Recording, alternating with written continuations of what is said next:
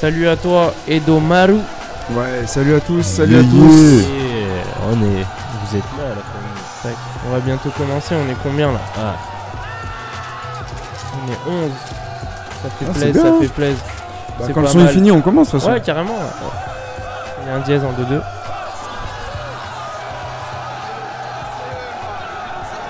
Le sbull. Le sbull de fin de clip. Grave. Ah, c'est ça. Ça part en live dans tous les sens. Tu vois des gamins, tu sais même pas d'où est-ce qu'ils sortent. C'est vrai. C'est vrai, c'est vrai. Et voilà, on s'écoutait Pour ceux de la Mafia Cafri. Donc bonsoir à tous. On va commencer ce fameux podcast. On continue donc notre série sur les grands collectifs du rap français. Donc là, on se retrouve après de longs mois. On avait arrêté la série pendant le confinement. Là, on se retrouve après de longs mois, une longue attente avec un collectif légendaire, la Mafia Cafri. Donc là, je serai avec Martin. Yes. Comment ça va dans le chat? Yes, dites-nous. Je serai avec les frérots Engal et Yanis aussi. Yes, on est là. Voilà, donc on est là. On va introduire, comme d'habitude. On va introduire doucement le sujet. On sait déjà qu'il y a beaucoup de choses à dire, même en se le disant en off. Il y a presque, on pourrait faire 3 heures d'émission. On va essayer d'être concis. Mais voilà, déjà, pourquoi on a eu l'idée de le faire maintenant, c'est que là, il y a un livre important qui va sortir qui s'appelle Les Liens Sacrés aux éditions Face Cachée. Donc c'est un livre biographie de Manu Kay sur la Mafia Cafri. Donc voilà, livre important qu'on va essayer de se procurer assez vite. Je crois que ça sort le 25 novembre si je dis pas de bêtises. Donc voilà, c'est ce livre là où on s'est dit ils commencent déjà à raconter un peu leur histoire, tu sais, ça devient culte en fait quand tu vois qu'il y a des bouquins qui sortent, il y aura peut-être des films derrière. Et donc l'idée, c'est de retracer le parcours de ce collectif mythique qui a donné naissance à tellement d'artistes prolifiques qui ont changé la face du rap français, on peut le dire. Donc déjà, pour revenir un petit peu sur la création de la Mafia Cafri, on va s'attaquer d'abord aux 2 membres fondateurs, on va dire, de la Mafia Cafri. C'est le Différent Type avec Mistaflo et Manu Kay. Donc les gars, vous, je sais pas si déjà à cette période-là, je pense qu'on est tous trop jeunes ici pour les avoir écoutés. Quasiment pas né. Perso, je suis à 98, donc... Voilà, donc... Moi j'étais déjà là à l'époque des Gangsta's Delight. Non, ce qui est intéressant dans ce format, c'est qu'on est tous de générations différentes. Ouais. Et même, ce serait un plaisir même qu'on puisse être écouté par des membres de la Mafia Cafri, qui puissent avoir également des retours de personnes de nos générations, ou des générations moi et Yanis, tu vois, et des gars de la génération d'Engal ou de Yo qui ont pris le truc plus dans l'actualité, et nous qui avons connu l'héritage de la Mafia Cafri. D'ailleurs, première question que moi je vais vous poser à vous là qui est au bureau, c'est quoi votre première rencontre avec la Mafia Cafri en fait? Comment vous avez découvert ce collectif? Je vais commencer avec Yanis, c'était le plus jeune. Comment ça se fait que toi, quand je te parle d'un podcast sur la Mafia Cafri, tu me dis je suis chaud, je veux venir et tout, alors que en soi c'est... Parce que moi c'est mes parents. Mes parents qui écoutent toujours, la Mafia Cafri, surtout mon père. Donc du coup, à force d'écouter, j'ai kiffé. Et voilà. Et du coup, c'est quoi le premier son qui t'a marqué? Je me suis intéressé à leur histoire, du début jusqu'à la fin. Et puis voilà. Et le premier son du coup qui t'a marqué, qui te met dans l'ambiance? J'ai oublié le titre. C'est celui qu'on avait écouté là juste avant. Pour ceux. Je connais pas trop, je suis désolé, vous allez m'insulter, mais je connais pas trop les titres encore. Non mais donc voilà. Grand classique. Ouais. Ok, Engal, du coup.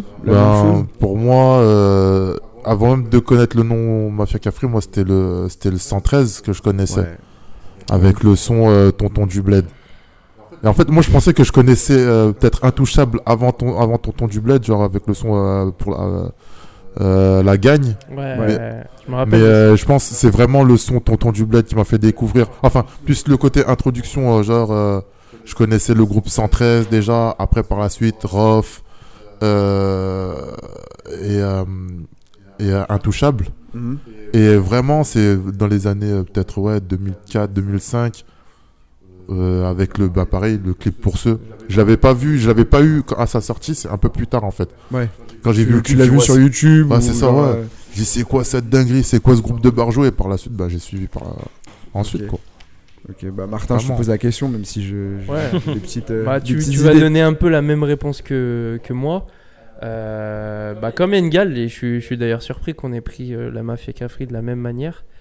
Bah nous de base c'est le daron qui écoutait 113 et nous on a pas mal suivi également 113 à l'époque, bah fou la merde en vrai, je crois que c'est l'un des premiers des premiers sons que j'ai écouté de 113. Donc voilà, on se prend le 113 à partir de ce moment-là. Après avec même l'album Marginal plus tard qu'on a pas mal écouté, même si avec le temps on se rend compte que c'est pas forcément le meilleur projet du 113, mais moi déjà j'ai grave kiffé les trois gars, hein, Mokobe, AP, Rimka, et après par la suite c'est plus tard que je découvre toute la Mafia Cafra en vrai, même le clip, je crois que je l'ai découvert au moment de la sortie de YouTube. Donc grave plus tard, 2-3 ans, après la sortie du clip, ouais. Et ouais, pour finir, moi le son qui m'a marqué de la Mafia Cafri, il y a Balance et Au Bon Vieux Temps. Au Bon Vieux Temps, j'en avais parlé. On en a parlé en off. Et ce son, il marque de fou, c'est un truc incroyable. Pour rebondir sur ce que tu disais, c'est que moi, il me semble que vraiment le premier son que j'entends en mode Mafia Cafri, il me semble que c'est le son Balance, en fait. Parce que, en fait, tous les autres sons que j'écoutais des membres de la Mafia Cafri, c'était des sons en solo. Genre, je pense le premier son d'un membre de la Mafia Cafri, c'est Rof avec... c'est quoi le titre, c'est Qui est l'exemple. Qui est l'exemple. Ouais. Voilà, Qui est l'exemple, parce que c'était un gros tube, et tu le chantais dans les familles et tout, ça tournait, tu vois. C'était qui au refrain déjà sur Qui est l'exemple? Je sais pas si c'est pas. C'est sûr que c'était une meuf. Je sais pas si c'est pas Wallen ou... Non, c'est pas Wallen. C'est enfin moi en plus c'était l'un des premiers sons de Rof que j'ai écouté de toute ma vie. Juste il y a Youssef qui nous dit qu'il y a de l'écho. Il y a de l'écho, ouais. Tac, je vais essayer d'enlever le monitoring sur le micro. Yes, comme ça on reprend après. Ouais, comme ça on reprend après. Hop, monitoring uniquement. Pareil. Est-ce que là il y a de l'écho? Est-ce qu'on... Oui, il y a de l'écho. Est-ce qu'il y a de l'écho? Il y a toujours de l'écho. On attend le retour pour reprendre. Ouais, comme ça on fait un truc propre. Ouais. On vous rappelle que ce... Ah, c'était Kélia. On vous rappelle que ce format-là, il sera disponible sur les plateformes de streaming. Donc, donc sur voilà. Spotify, sur Apple Podcasts. Toujours de l'écho. Attends. Toujours de l'écho. J'enlève l'enceinte. Est-ce qu'il y a de l'écho là actuellement? Faites-nous des retours. Hein, sur les... Ok. Bon, bah, on va continuer. Ouais. Allez. On va continuer. Continuons. Donc, pour revenir sur ce que je disais, donc... On va attaquer d'abord la Mafia Cafri dans les fondations. Donc dans les fondations, on parlait de différents types avec Manuquet et Mistaflo. On disait tous que voilà, ici on est beaucoup trop jeune pour avoir écouté cette époque-là. Et en fait, ce qui est intéressant, c'est que donc ces deux rappeurs, Mistaflo et Manuquet, vont être à l'initiative en fait du groupe IDLJ en fait. C'est eux qui vont enrôler autour de Kerry James toute une team qui va permettre en fait à ce groupe là d'avoir un bon petit buzz quand même pour l'époque, même si on n'appelle pas encore ça un buzz. Donc là on est milieu des années 90 et en fait Kerry James il a 12-13 ans, il fait déjà des scènes, il fait déjà des concerts, il est déjà en contact avec des maisons de disques. Et donc à l'époque, il accompagnait de G. Simonet, de Teddy Corona à la danse. Il y a aussi Selim du 9-4, je crois. Ouais, Selim du 9-4, il est là. Ouais, il y a Selim du 9-4. Et donc voilà, en fait, c'est un peu ce premier phénomène de rap de kids où en plus Kerry James il apporte un côté cru dans ce qu'il raconte avec la vie est brutale. Les gens sont un peu étonnés de voir un enfant si jeune parler de sujets si sérieux, etc. C'est un peu ça qui va donner l'élan pour que ensuite toute la team se solidifie autour de ça. Et en fait ils se connaissaient donc on parle de rappeurs du 94, donc dans tout le Val-de-Marne. Ils se connaissaient ensuite entre Orly, Choisy, Vitry. Donc avec Vitry il y avait Roff, le 113, Orly donc avec Kerry James et Carlito aussi qui vient d'Orly il me semble, et sur Choisy il me semble que c'est Demon One et c'est Intouchable il me semble, qui viennent de Choisy, ouais. Donc voilà un petit peu, voilà les bases, les fondations, et ensuite en fait il va avoir une rencontre aussi avec DJ Mehdi qui va être super importante, parce que DJ Mehdi, on va parler des DJ aussi. Il y a Yuara qui nous dit qu'il faudrait faire un film sur le groupe, et ouais franchement on pourrait faire un film. C'est même pas un film, c'est une série. Ça serait une série Netflix en 10 épisodes. Tu préférerais une série ? Bah franchement si... il y a trop de choses à dire je pense qu'un film. Toi c'est comme avec NWA, on a mis les choses les plus importantes, mais il y a plein de trucs à côté. Et la mafia qu'un free, il y a pas que les histoires avec le rap, il y a tout plein de choses à côté qui créent la mafia qu'un free. C'est un peu comme la série sur Netflix là sur Tupac. Même la série sur le Wu-Tang. Ouais, aussi. La série sur après, Wu-Tang, si voulez, le Wu-Tang, ils ont fait carrément une série parce qu'il y a, tu sais, c'est le NWA, t'as quoi, t'as 4 gars. Là, t'as 17 gars actifs dans la mafia Cafri, ouais. Plus encore tout plein d'autres gars au-delà, tu vois. Donc. D'ailleurs, je vais citer en rafale un peu tous les membres de la mafia Cafri, comme ça vous les aurez en tête. Donc. Sur les membres qu'on peut avoir, donc déjà on a donc DJ Mosco et DJ Mehdi qui sont côté beatmaking et côté DJ. Ensuite en MC, donc on va avoir Kerry James donc d'anciennement Ideal J. On va avoir Rimka AP Mokobe du 113. On va avoir Dry avec Demon One d'Intouchable et Madé aussi, à son âme, qui était aussi avec La Smontana dans Intouchable. Donc il y a deux personnes disparues dans Intouchable. On va voir aussi donc Teddy Corona qui était dans Ideal J avec Kerry James. On va voir Carlito, OGB, Mistaflo, Rocco, Jesse Monet, Selim du 94, Manu Kay. Donc j'ai dit La Smontana, Mamad, Yezi l'escroc, Titi l'ancien, Lil Jason, Mokem, Kimbak du 94, Popa Project, Patrice Timal, Eraka, Demon One et Rof. Donc voilà, vous voyez que en fait c'est du monde, hein. C'est tentaculaire en fait. On peut même pas. C'est parti chercher des blases de mecs les plus obscurs de la mafia café. Voilà, là on a vraiment. C'est vraiment pour tous les citer parce que c'est un collectif légendaire. Et attends, il y a même. Attends, il y a quoi ? Faut donner ça à tout le monde. Je sais pas si t'as cité Douma. Ouais, j'ai pas cité Douma le parrain aussi. Donc voilà, ça fait beaucoup de monde et on sait que ils étaient à la fois dans la rue. Et dans le rap, hein. C'était pas que de la musique, ça allait bien au-delà de la musique. Salut à toi, Katana Girl. Yes. Salut à tous. Hein. Forcément, là, c'est un format un peu podcast, donc on interviendra peut-être, on prendra vos commentaires et essayer de les imbriquer dans ce qu'on se raconte. Donc voilà, donc on disait groupe tentaculaire, tous issus du 94, je crois, à l'exception de DJ Mehdi, ils viennent vraiment tous du 94. Et ils arrivent en fait avec un délire, donc premier album officiel en 2003 avec La cerise sur le ghetto. Ils arrivent avec un délire qui a rien à voir avec ce qui se fait dans le rap français à l'époque, quoi. Ouais, bah, c'est un délire, tout ce qu'il y a de plus banlieue française. Ouais. Avec des intros de films, tu sens leur inspiration pour les films mafieux comme Les Affranchis. Comment il s'appelle le film là, de l'intro de CBR déjà, Bad Boy. Non, Bad Boy.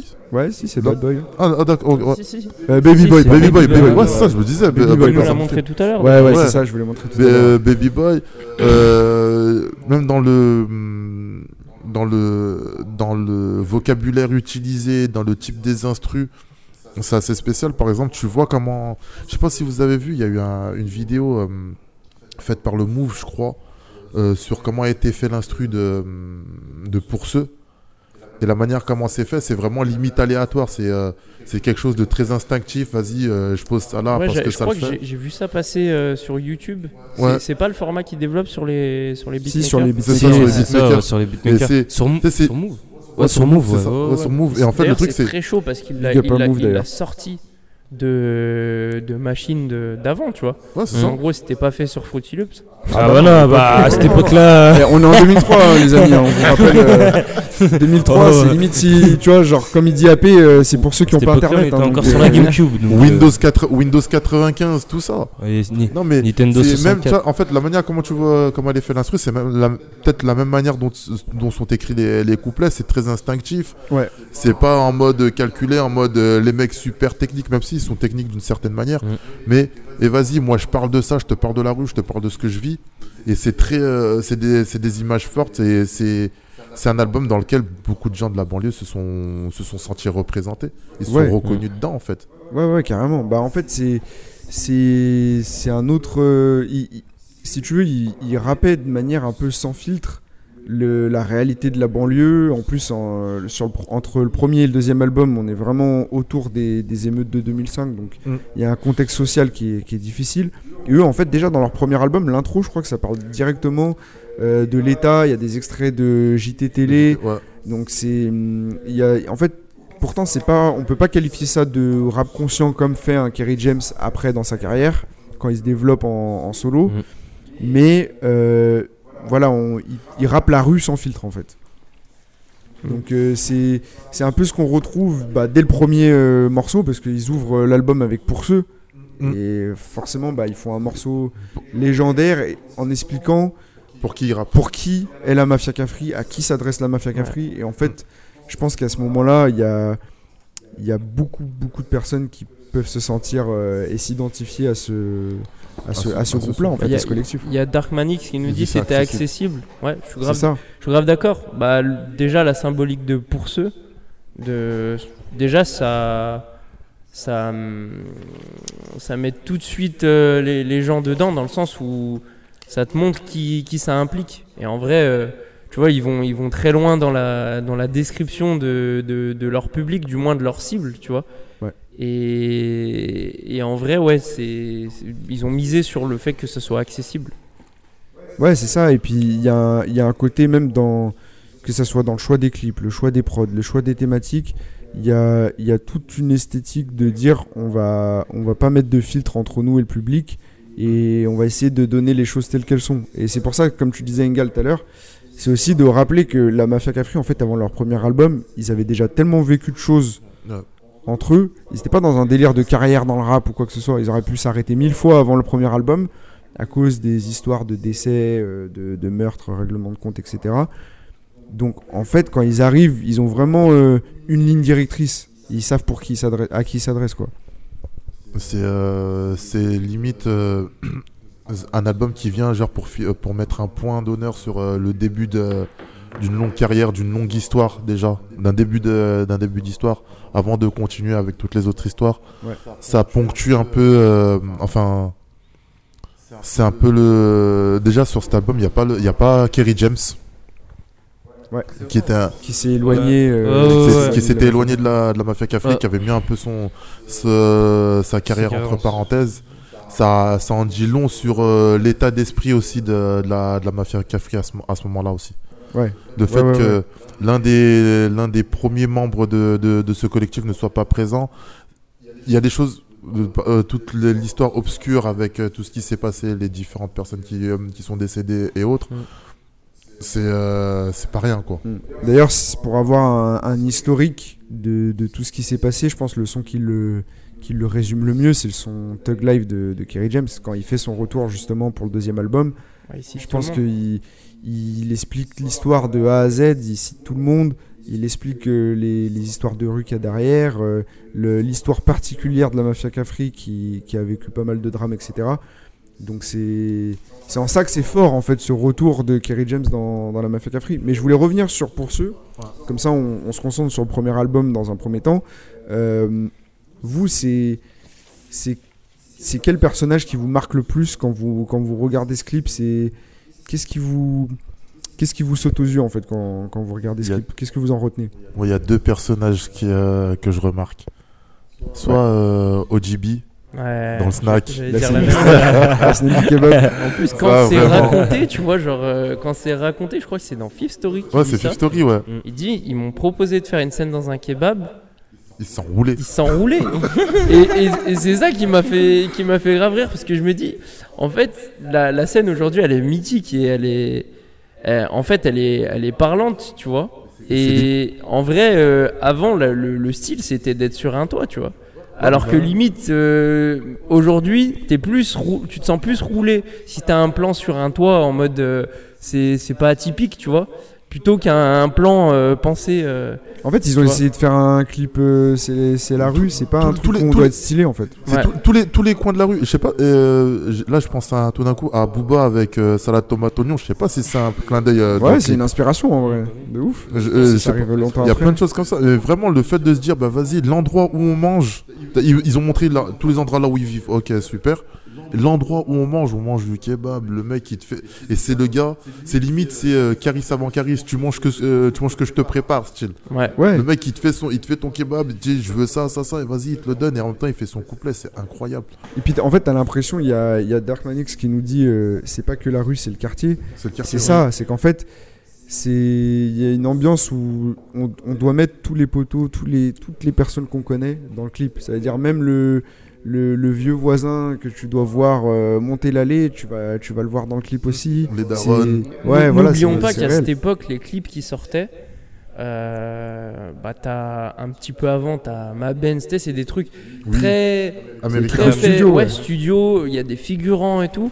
Là, quand on prend la décision, enfin c'est fort. Aujourd'hui, on fait que ça, mais c'est fort quand on prend la décision de mettre son pote et tous ses potes de là où on habite dans un clip, ça se faisait pas avant, tu vois.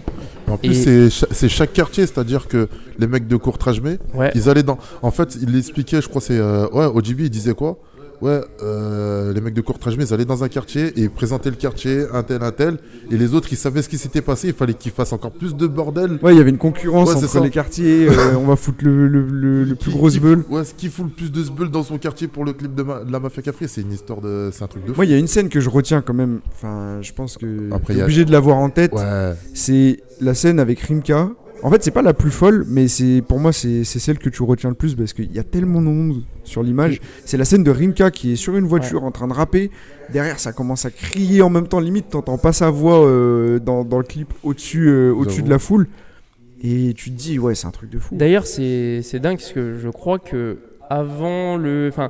une demi-seconde avant que les gens crient, t'entends du bruit de. Je crois que c'est soit Kim Chapiron, soit Romain Gavras. Ils chauffent la foule, ouais, ils font du bruit. Et genre, ça, normalement, ça serait. C'est cuté, tu vois. Là, ils s'en tapent. Et après, on a eu droit à ça pendant au moins 5-6 ans dans le rap français. Bah, plus. Genre, surenchère dans les clips. Bah, encore aujourd'hui. Aujourd'hui, il y en a plein. Même, il y en a plusieurs qui font ça. Enfin, limite, quelle est la.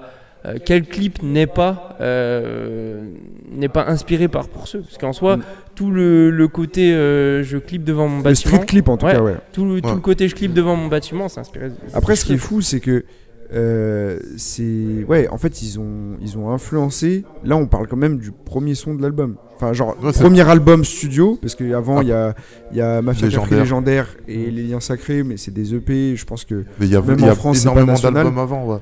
C'est ça, mais par contre là, premier album studio, premier morceau, premier clip, et ça influence la France pendant 10 ans, quoi. Même regarde 93 Hardcore qui a influencé. Si je dis pas de bêtises, premier album c'est Jusqu'à la mort, c'est ça ? Non, c'est le deuxième. C'est justement c'est La cerise sur le ghetto avec Cerise sur le ghetto, le premier. Ah oui, Cerise sur le ghetto qui est sorti en 2003. C'est ça. Et en fait, dès le premier son, parce qu'il y a l'intro et après il y a Pour ceux. Dès le premier son, c'est direct grosse claque, quoi. Darwa en français. Donc c'est imprévisible, Darwa. Déclipté. Donc toi, Yanis, toi, qu'est-ce que tu retiens le plus? C'est lequel le couplet qui t'a le plus matrixé? Franchement, je vais pas vous mentir. Pour les clips, je les ai regardés il y a des années et j'ai pas trop le souvenir en fait du clip. Ouais. Parce que moi maintenant avec les plateformes streaming, j'écoute tout sur Apple Music. Ah, t'es de la génération post YouTube, c'est pour ça. Donc bon, vous allez m'incendier dans les commentaires, mais voilà. Juste entre parenthèses, ouais, c'est tout. Dites-nous dans les commentaires. Après, aussi. Il y a Demon One aussi. C'est ça, j'ai vu Dark Manix qui dit Rof, Demon One. C'est Demon One, franchement. Demon One quand il lâche les chiens. Ouais. Même quand il crie, en fait, déjà, qui criait sur des CD en disant ah, faut pas rigoler avec moi, ça fait peur. Moi j'avais peur quand j'écoutais ça, j'avais 13 ans, en fait je les aimais bien. J'ai une petite anecdote justement sur quand il lâche les chiens. J'avais vu une interview de Frank Gastambide. Je sais pas si vous l'avez vu vous aussi. Et en gros il disait comme quoi, je crois que c'était dans Pattaya ou dans les Caïras, dans le film où il lâchait ses chiens sur le nain. En fait, il expliquait que c'est lui qui. Et du coup, il s'est inspiré justement du clip pour ceux. Et lui, il jouait dedans en fait. Il était dans le clip. C'est le mec qui se fait. Et c'est lui qui se fait. Voilà, c'était la petite parenthèse. Dark Manix se dit Demon One, il porte bien son nom. Bien sûr, frère, c'est un démon. Le mec, comment il bouge. Tu sais comment il bouge avec ses chiens. Viens pas rigoler avec moi. À la limite, avec sa voix, tu vois. Genre, d'un côté, il peut crier et de l'autre côté, il peut chuchoter, tu vois. Genre, c'était hyper novateur à l'époque. Non, c'est vrai. Franchement, il avait on peut dire un flow, tu vois. Genre. Aujourd'hui, on aurait pu dire limite que ça peut être un peu top line et penser à l'avance et tout. Et bah d'ailleurs, on va en parler. C'est genre sur les rappeurs de la mafia Cafri. En fait, il y a de tout. Il y a des rappeurs techniques, il y a des rappeurs conscients, il y a des rappeurs rue, il y a des rappeurs qui sont pas forcément très forts, mais qui sont beaucoup dans le vécu et l'interprétation. Donc voilà, vous, quel style, si vous devez faire une en gros, segmenter, en gros, vous mettrez qui dans quelle case, tu vois, dans les cases que je viens de citer un petit peu, même si on n'est pas là pour mettre les gens dans les cases, mais de dire, voilà, moi je voyais plus un tel sur sa technique qui m'impressionnait, je pense à Rof par exemple, il y en a d'autres. Bah, Demon One, c'est la rue en vrai, c'est pas le plus technique et tout, sauf que ces passages, ils se distinguent de par ce qu'il dit et de comment il le dit, je pense que c'est l'interprétation où il est chaud. Ouais. Après, Rimka, il était très fort en images. Ouais. Tu vois, il te cite des exemples. Tu vois, genre 113, enfin même 113 tout entier. Tu vois, ils sont très forts. Quand tu dis en images, c'est en imager les choses. Ouais. Dans la description. Dans la description, voilà. Il y a très précise. Il y a Dry aussi que. Il y a technique Dry. Il y a technique aussi. Hein. Ouais. Bah en fait. Ouais, je pense que Dry, je le mettrais dans ceux qui sont quand même très chauds en technique. Il y a aussi Carlito qui est quand même. Carlito, c'est écriture. C'est plus l'écriture introspection où il réfléchit, tu vois, au sens de ce qu'il fait, au fait d'être dans le quartier, tout ce que ça peut engendrer dans sa vie, etc. Tu vois, le côté un peu mélancolique et tout, un peu à la Kerry James. Les deux, ils se retrouvent un peu sur ce créneau-là. Kerry James.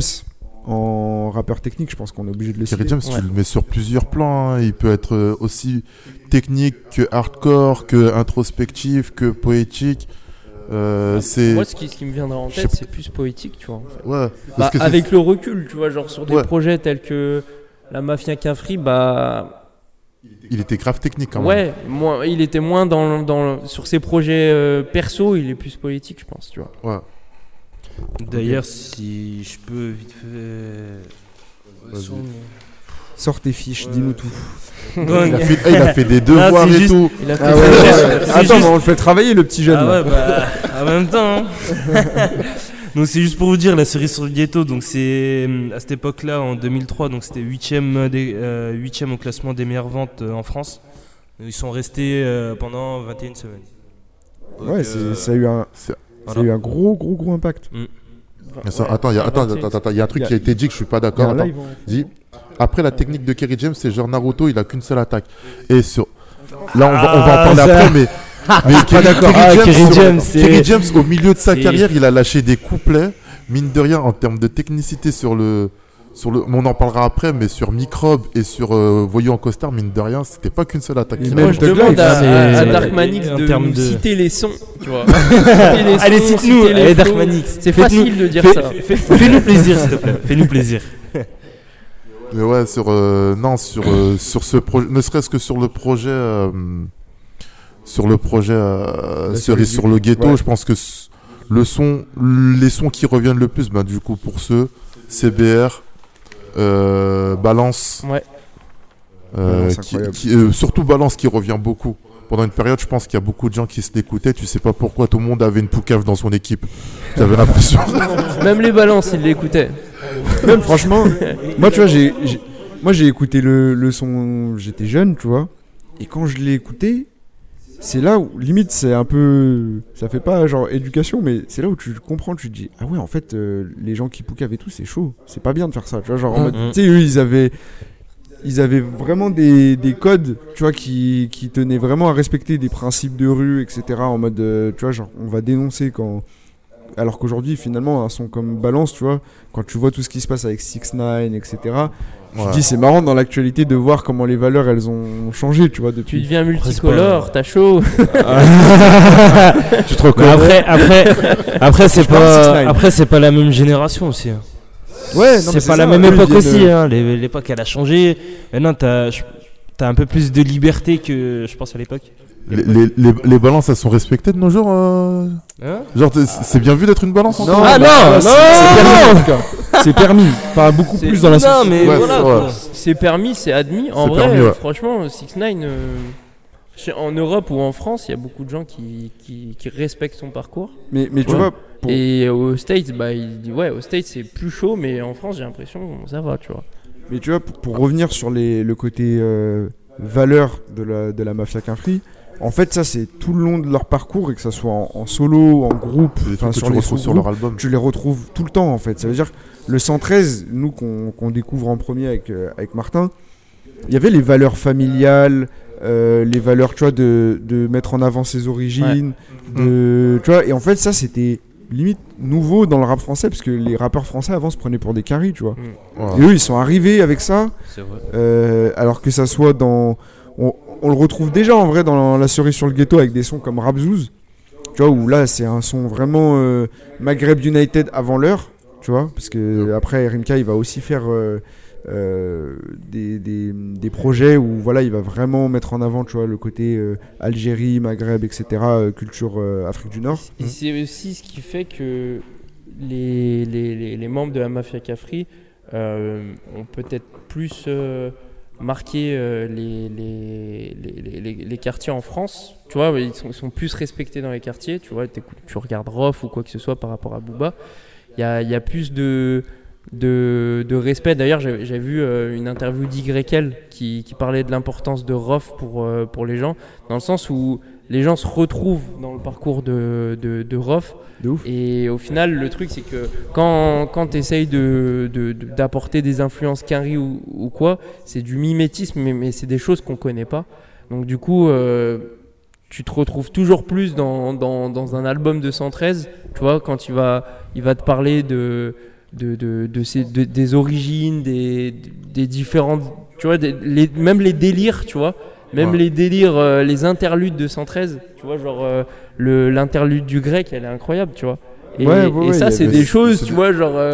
Rien que l'album de Kerry James, si c'est à refaire, les sonorités, rien que les deux premiers sons, les 3-4 premiers sons, c'est des sonorités très africaines, même nord-africaines et autres. Et quand tu écoutes cet album, ah ouais, d'accord.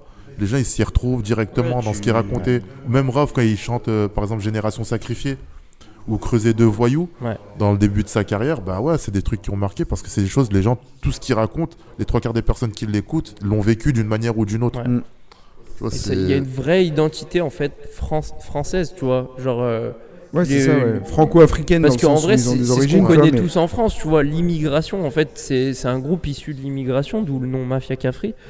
Et tu te dis que c'est ça leur héritage, et genre ils l'ont jamais trahi, et c'est ce qui montre que les valeurs de la mafia Quinfri sont importantes, du moins respectées par tout le monde.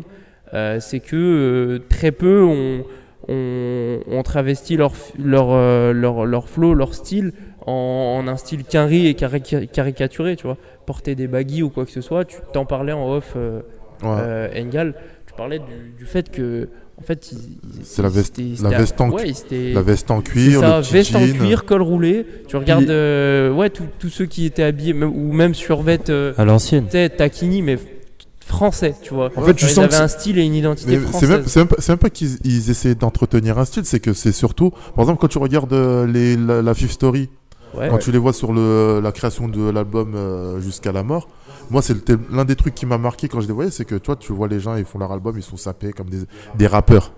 Tu te dis ouais, ils se mettent en scène, c'est des rappeurs. Quand tu les vois ces mecs là, tu te dis c'est des mecs du quartier lambda, rien à voir. Ils cherchent pas à se dire tiens je vais mettre un style de machin, je vais mettre une veste comme ça. En gros ils représentent la rue quoi. Ouais. Ouais, c'est ça. Ouais, c'est même pas qu'ils représentent la rue, c'est que c'est la rue. En fait, ils sont comme ils sont. Ils sont comme ils sont. Même 113 qui arrive en 504 sur France 2 pour les victoires de la musique. Ah ouais. Tu vois, il y avait vraiment le délire. Même, bah, ils avaient fait leur premier succès avec Tonton du Bled, tu vois. Ouais. Donc, il y a vraiment le délire de. En fait, ce qui était intéressant aussi, c'est que ils apportaient le délire quartier et tout, mais sans se prendre trop au sérieux. Tu vois, ça veut dire que tu sentais le côté. Je sais pas, t'avais envie en fait de les connaître quand t'écoutais leurs chansons et tout, et qui t'invitaient dans leur monde parce qu'il y avait toujours un côté bienveillant, tu sais, genre en mode grand frère. On a des origines africaines et tout, on les met vachement en avant. On vient du quartier, on met vachement ça en avant. Ouais. On n'est pas des gens fermés non plus, tu vois. Ils ont jamais, tu vois, ils ont 113, ils ont collaboré très tôt avec Thomas Bangalter de Daft Punk sur Fous la merde. C'était des gars, tu vois, qui étaient comme ça, tu vois, qui étaient ouverts aussi. DJ Mehdi, tu vois, c'était un gars après qui allait dans l'électro. C'est des mecs vraiment ouverts en fait.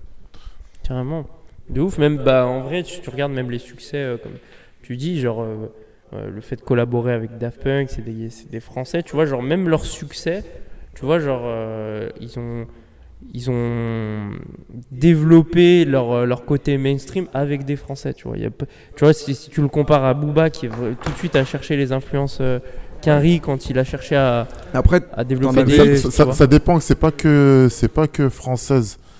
Je te coupe un peu, mais par exemple, je reviens un peu sur l'album de Kerry James qui a fait un peu son succès, si c'était à refaire.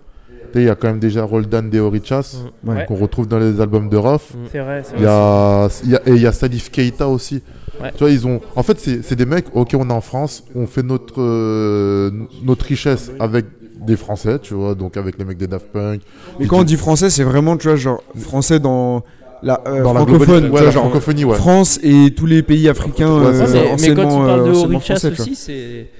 Il y a une influence latino chez Rof, chez surtout Rof en vrai, parce surtout Rof, c'est Rof qui a fait les sons un peu plus latino, peut-être Rimka, mais bien après la fin de peut-être après la, je sais même plus, mais je crois il a fait 2-3 sons qui ont peut-être des influences, mais sur la deuxième partie de sa carrière, bien après la Mafia Kinfry. Ouais. Mais ça a pas forcément été, ouais, mais en tout cas je te rejoins là-dessus, c'est que il y a un côté ouverture à la musique. Ça veut dire qu'ils sont chacun prêts à les creuser dans leurs origines pour, ou dans la musique du monde, entre guillemets, tu vois, pour aller prendre des inspirations. Mais c'est des mecs qui ont toujours été ouverts à leur culture d'origine et aux cultures de leurs potes aussi. Tu sentais qu'ils ont vraiment vécu ensemble, ouais. Parce que tu pouvais avoir, tu vois, dans le clip Tonton du Bled, même si c'est que Rimka en fait qui rappe. Mais dans le clip, t'as Mokobé, t'as AP, et ils l'ont gagné ensemble. C'est un son 113, tu vois. C'est un son 113, c'est pas un son solo de Rimka, en fait, dans la tête des gens, tu vois. Et du coup, il y a toujours le côté où, ben, tu vois, genre AP, par exemple, lui, il avait fait Tonton des îles. T'avais Mokobé qui avait fait Tonton d'Afrique aussi. Ouais. Donc, en fait, t'avais... Bon, ça, c'était vraiment particulier au 113 aussi, je pense, mais... Même sur les autres membres de la Mafia Kinfry, c'est un truc qui est souvent revenu, tu vois, ce lien avec l'Afrique, ce lien avec les origines, etc. Tu vois.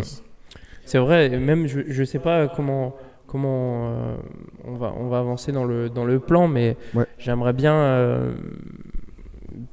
poser ça là, et après on peut en parler plus tard s'il faut. Mais même ils ont ce côté entrepreneur, en fait. C'est vraiment ce point-là que j'aimerais aborder, parce qu'en vrai, si tu regardes... ils ont tous pris plus ou moins une place et eu une influence sur d'autres rappeurs dans le rap français, tu vois. Même en dehors du rap, tu vois, j'aurais pas forcément dit entrepreneurs, mais ils ont, en tout cas, ils ont été tous après importants dans la culture. Ils ont imposé leur marque dans le rap français, quoi. Et ils sont respectés dans tout le rap français. Mais toutes les têtes principales, que ça ait marché ou non, tu vois, genre Rof, il a entrepris, tu vois. Kerry James, pareil. Dans Mokobé. Tu vois. Et justement, moi, je voulais parler pour avancer un peu. Donc, la cerise sur le ghetto sort. C'est un succès, tu vois, genre pour la Mafia Cafri, mais c'est pas forcément. Ça reste underground dans le sens où c'est pas la Mafia Cafri qui est le plus mise en avant dans les médias à l'époque et tout ça. On entend beaucoup plus parler un an après du 113, de Rof, qui passait beaucoup de choses sur Skyrock, etc. Même Mafia Cafri, ils ont fait aussi leur Planète Rap, mais derrière la cerise sur le ghetto, il y a une explosion pour quasiment tous les membres de la Mafia Cafri, en fait. Enfin, il y a beaucoup de projets qui sortent derrière. Vous, c'est quoi qui vous a sur la suite, en fait, entre les deux albums, c'est quoi qui vous a marqué ensuite post la cerise sur le ghetto, tu vois? L'entre-deux projets. Ouais, l'entre-deux projets où t'as l'émergence un peu du 113, t'as Rof aussi qui enchaîne. Ouais, c'est ça. Tu vois, Rof avec La Fierté des Nôtres. Ouais, et à 113 aussi. Ben, je sais pas pourquoi, mais j'ai quand même envie de dire Rof en vrai. Ouais. La Fierté des Nôtres et comment il s'appelle l'album qui vient juste après Au-delà de mes limites. Au-delà de mes limites, ouais. Le mec, il a fait comprendre à tout le monde que c'était le gars le plus technique, qu'il avait toutes les influences, qu'elles soient africaines, française, asiatique, donc il fait des West Coast aussi, West Coast américaine. Je pense que c'était peut-être le plus américanisé de toute l'équipe, tu vois. Mais non, je pense que c'est le plus. Après, peut-être parce que aussi il était en avance, tu vois, avec Kerry James, on va dire, c'est les deux vraiment qui étaient en avance sur les autres en termes de technique, etc. Tu vois. Et en fait, ce qui est intéressant, c'est que Rof, tu vois, il est allé un peu côtoyer les gens de Time Bomb, il a un peu allé se confronter, tu vois, à l'univers rap français autres, en mode MC, tu vois. Lui, il était vraiment dans le délire MC, tu vois, d'aller faire open mic, etc. Après, la performance, en fait. Après, tu voyais les autres faire ça, mais peut-être plus dans un délire un peu plus underground. Ouais. Par exemple, dans la même période, t'as Intouchable aussi qui signe chez Wachibé. Ouais. Wachibé qui existait depuis un petit moment déjà, donc ici aux alentours 2003-2004. Wachibé qui a été créé en 99 par Dawala. Voilà. Donc derrière il y avait les mixtapes PSG. Ouais, donc t'avais Manuquet qui posait dessus. Voilà. Ouais. Il a sorti 3 mixtapes. 3 mixtapes, toi, sur les mixtapes PSG, t'avais des mecs de la Mafia Cafri. T'avais d'autres projets de mecs de la Mafia Cafri qui sortaient, mais ça restait très underground. Je pense que nous on se rappelle surtout de Rof, de Kerry James, de 113 parce que c'était les mecs de l'équipe qui étaient le plus mis en avant. Qui étaient dans le rap game. Qui étaient dans le rap game, ouais, voilà ça. Mais toujours en gardant leur authenticité, en fait. C'est ça. C'est lié avec la section d'assaut, le dernier thème du podcast, parce qu'en vrai, tu te rends compte que Wachibé a été créé de base pour Intouchable. Pour Intouchable, ouais. Pour des projets Mafia Cafri, j'ai envie de dire, tu vois.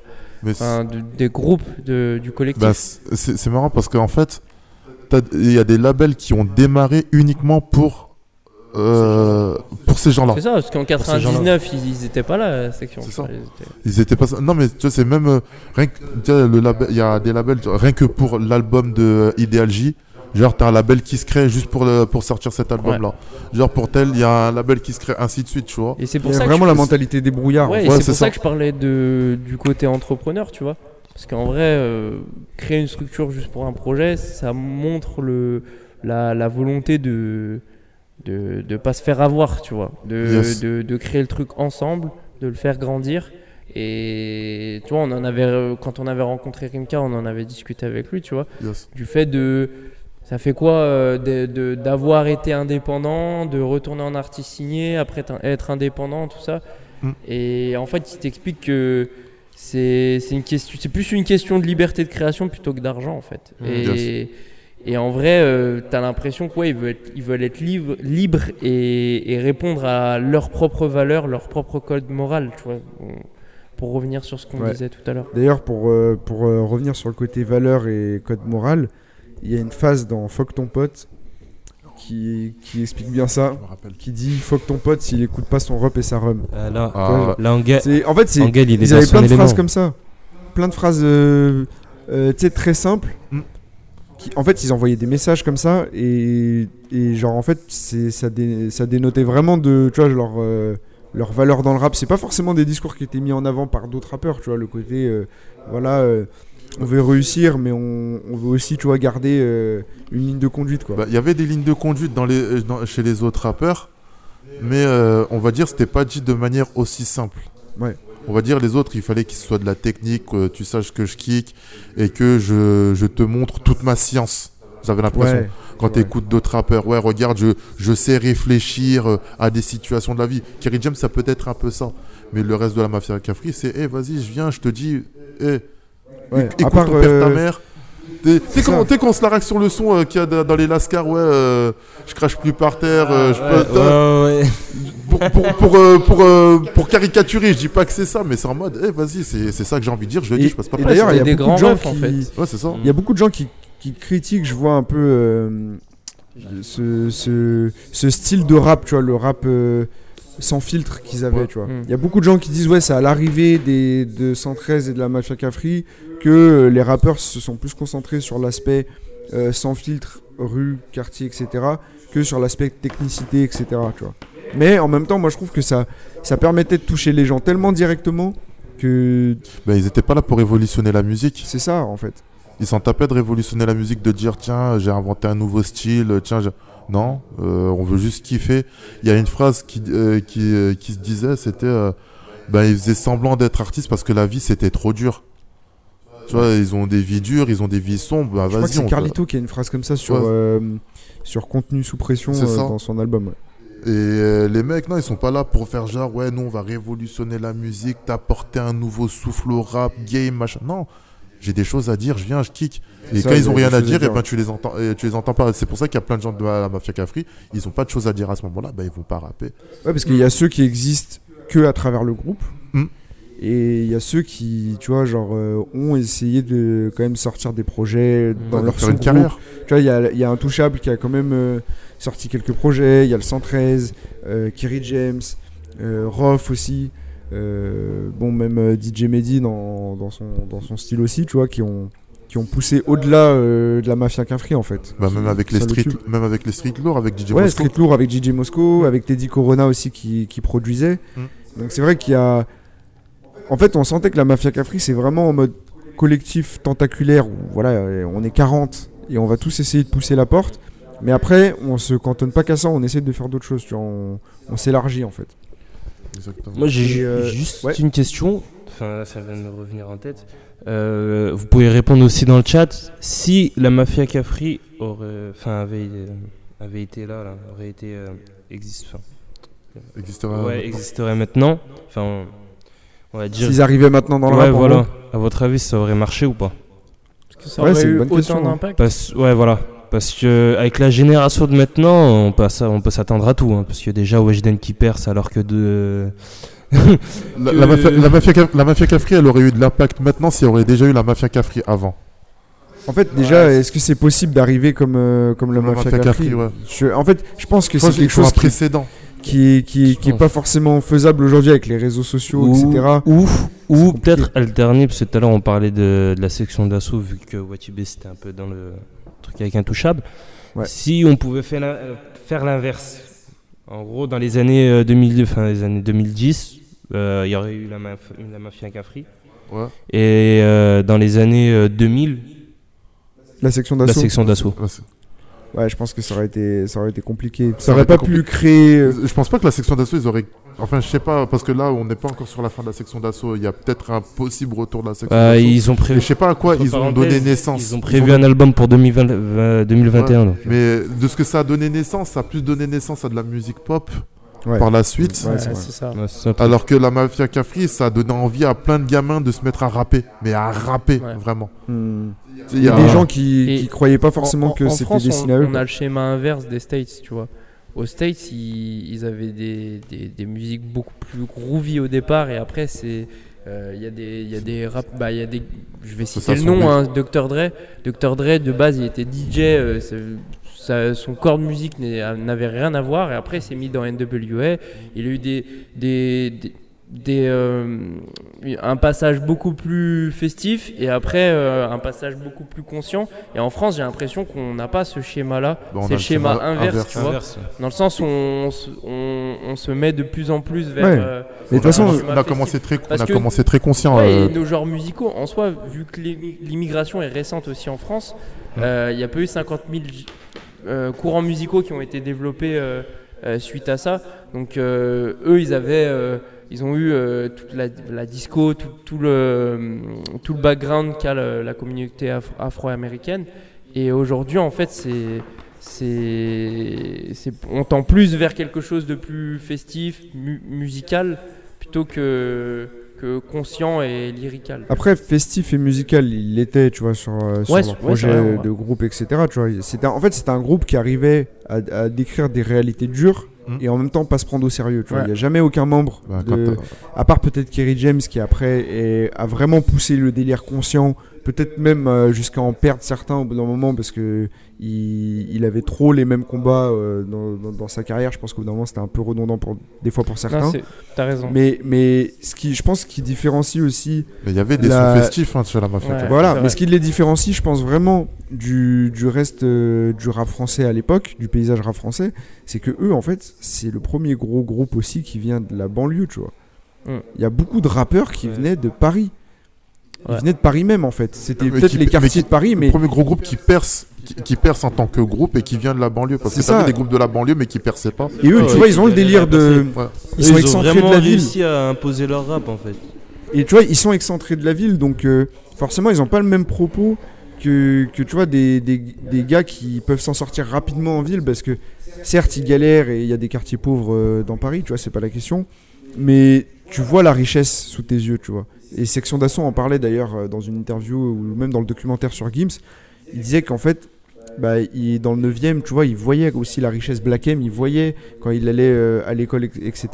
Il voyait en fait la richesse autour d'eux, ce qui est totalement différent quand tu viens d'une banlieue périphérique, où t'as vraiment la différence entre la ville et la banlieue. Et je pense que dans la musique Mafia Cafri, on ressent vraiment ce côté-là, où tu vois, le 94, c'est leur identité, tu vois. Ouais. Et c'est pas Paris, tu vois, c'est autre chose encore. C'est pas la même ambiance. D'ailleurs, merci à Thiol 93 de nous avoir suivis il y a 8 minutes. J'ai oublié de le SO. Bienvenue. Il nous dit, ils ont toujours eu un côté rue hardcore. Quel artiste enverrait pour ceux en premier single? C'est vrai. Quel artiste enverrait hardcore en premier single aussi? Quand tu balances hardcore en premier single avec un clip dérangeant, tu vois, ça c'est un peu toute la marque de fabrique du collectif depuis le départ. Et il faut pas oublier que dans le documentaire, donc Si tu roules avec la Mafia Cafri, que je vous recommande, hein, d'ailleurs tous d'aller checker, c'est sorti en même temps que l'album La Cerise sur le Ghetto, ça explique vraiment toute l'histoire de la Mafia Cafri. Franchement c'est vraiment lourd. Et d'ailleurs, il a eu du succès, hein, ce documentaire. Il a été dans les classements français. Qui l'a regardé en entier, ce DVD? Ah, moi, je l'ai regardé plusieurs fois. Même. Je l'ai regardé. Ce qui est ouf, c'est que ça sort en quelle année? En 2003. En 2003, ce qui est dingue, c'est la distribution, en fait. Parce qu'aujourd'hui, on se rend pas compte, mais on est à l'ère de YouTube, Netflix, tout ça. Mais pour qu'un DVD d'un groupe de rap français, avec la posture que le rap avait avant, pour que ça marche, c'est limite la victoire est beaucoup plus belle qu'un documentaire de Maître Gims sur Netflix. Et au final, limite, ça va toi, tu vois. Ils font un documentaire sur Netflix, tu vois, son documentaire, c'est limite ça. Je te jure. On est dans autre chose, ça n'a plus rien à voir. Ça fait pas partie de sa discographie ou de sa carrière, tu vois. Là, pour le coup, si tu roules avec la Mafia Cafri, si tu l'as pas checké, tu peux pas capter. Et parce que tu vois, le groupe, il y a déjà un état d'esprit, comme dit Kerry James quand il dit c'est un état d'esprit, c'est pas une couleur. C'est que eux, ils sont arrivés avec cet état d'esprit. Si tu roules avec la Mafia Cafri, en fait, tu vois, quand ils disent je suis Mafia Cafri, tu vois, que tout le monde puisse dire cette phrase, c'est parce qu'ils avaient conscience, je pense aussi, qu'ils représentaient tu vois, les gens, même en dehors du 9-4, tu vois, les autres, toutes les banlieues de France, en fait, tous les gens qui se sentaient pas forcément calculé par l'État à l'époque. Enfin, il y avait tout ce délire-là aussi qui faisait que ça allait au-delà. Et je pense que c'est ce qui a plu aussi et ce qui a fait qu'ils ont touché énormément de monde, tu vois.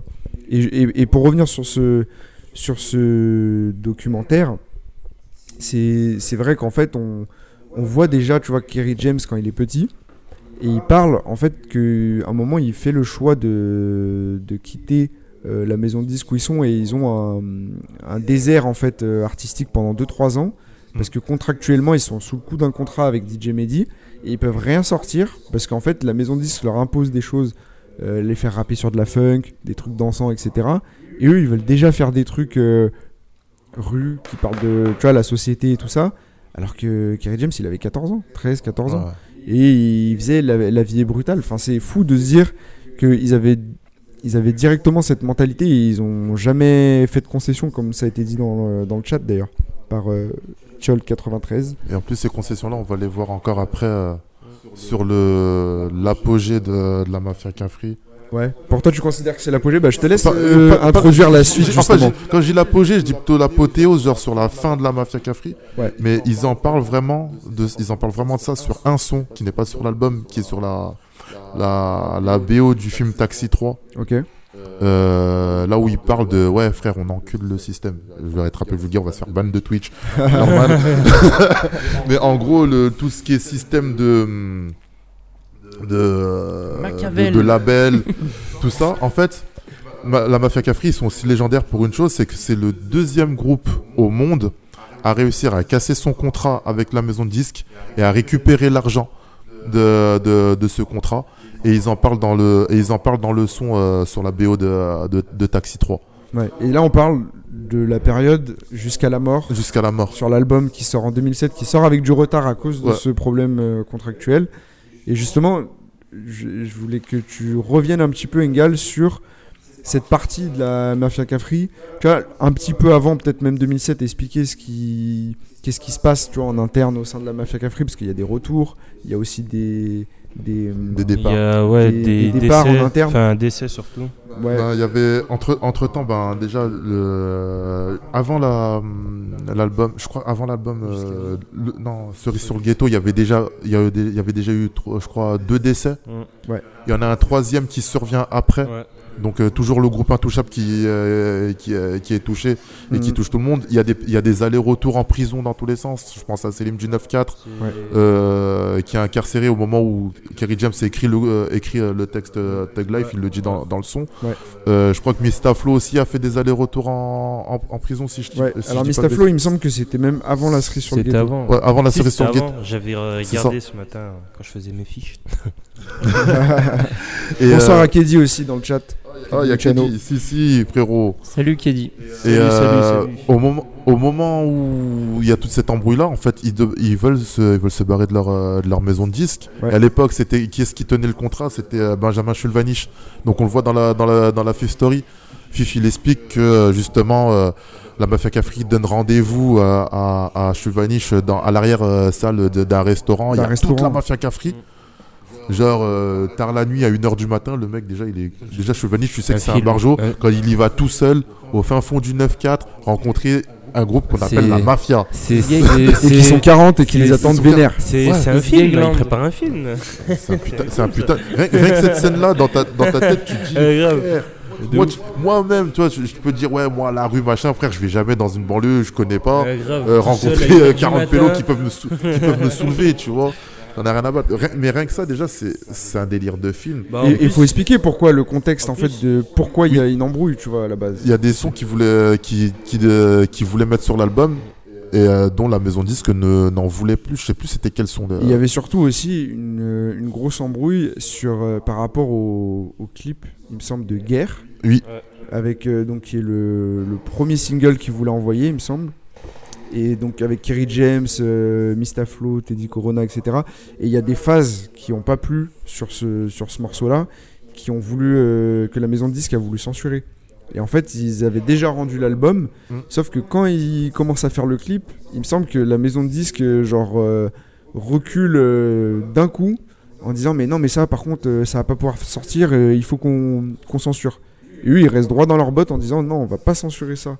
C'est notre musique, elle est comme elle est. Sans concession. Sans concession. Et c'est des phrases de Rimka, nous dit sur le 93, c'est ça, ouais, exactement. Des phrases de Rimka, ils en parlent d'ailleurs dans le Fifth Story, on peut le voir. Et c'est fou de se dire que à un moment où ils annoncent leur grand retour, ils ont eu un succès, que ça soit chacun dans leur groupe, que ça soit individuellement. Et là, ils annoncent un retour où Kerry James revient dans la Mafia Cafri. Ils ont fait leur retour sur Planet Rap. Et c'est fou de dire à ce moment-là qu'en fait, ils auraient pu limite capoter leur retour. Et ils prennent le risque quand même de se dire, bah, on va trouver quelqu'un d'autre qui va nous distribuer, on va s'arranger. Et on veut pas mettre de concessions dans notre musique en fait. Et heureusement. Bah, ouais, parce que ça aurait dénaturé la nature. Le fait de faire ça groupe, aussi, en fait. Ça, je pense que ça impacte ce qui est possible plus tard, tu vois. Et aujourd'hui, il y a des débats plus actuels sur la liberté d'expression.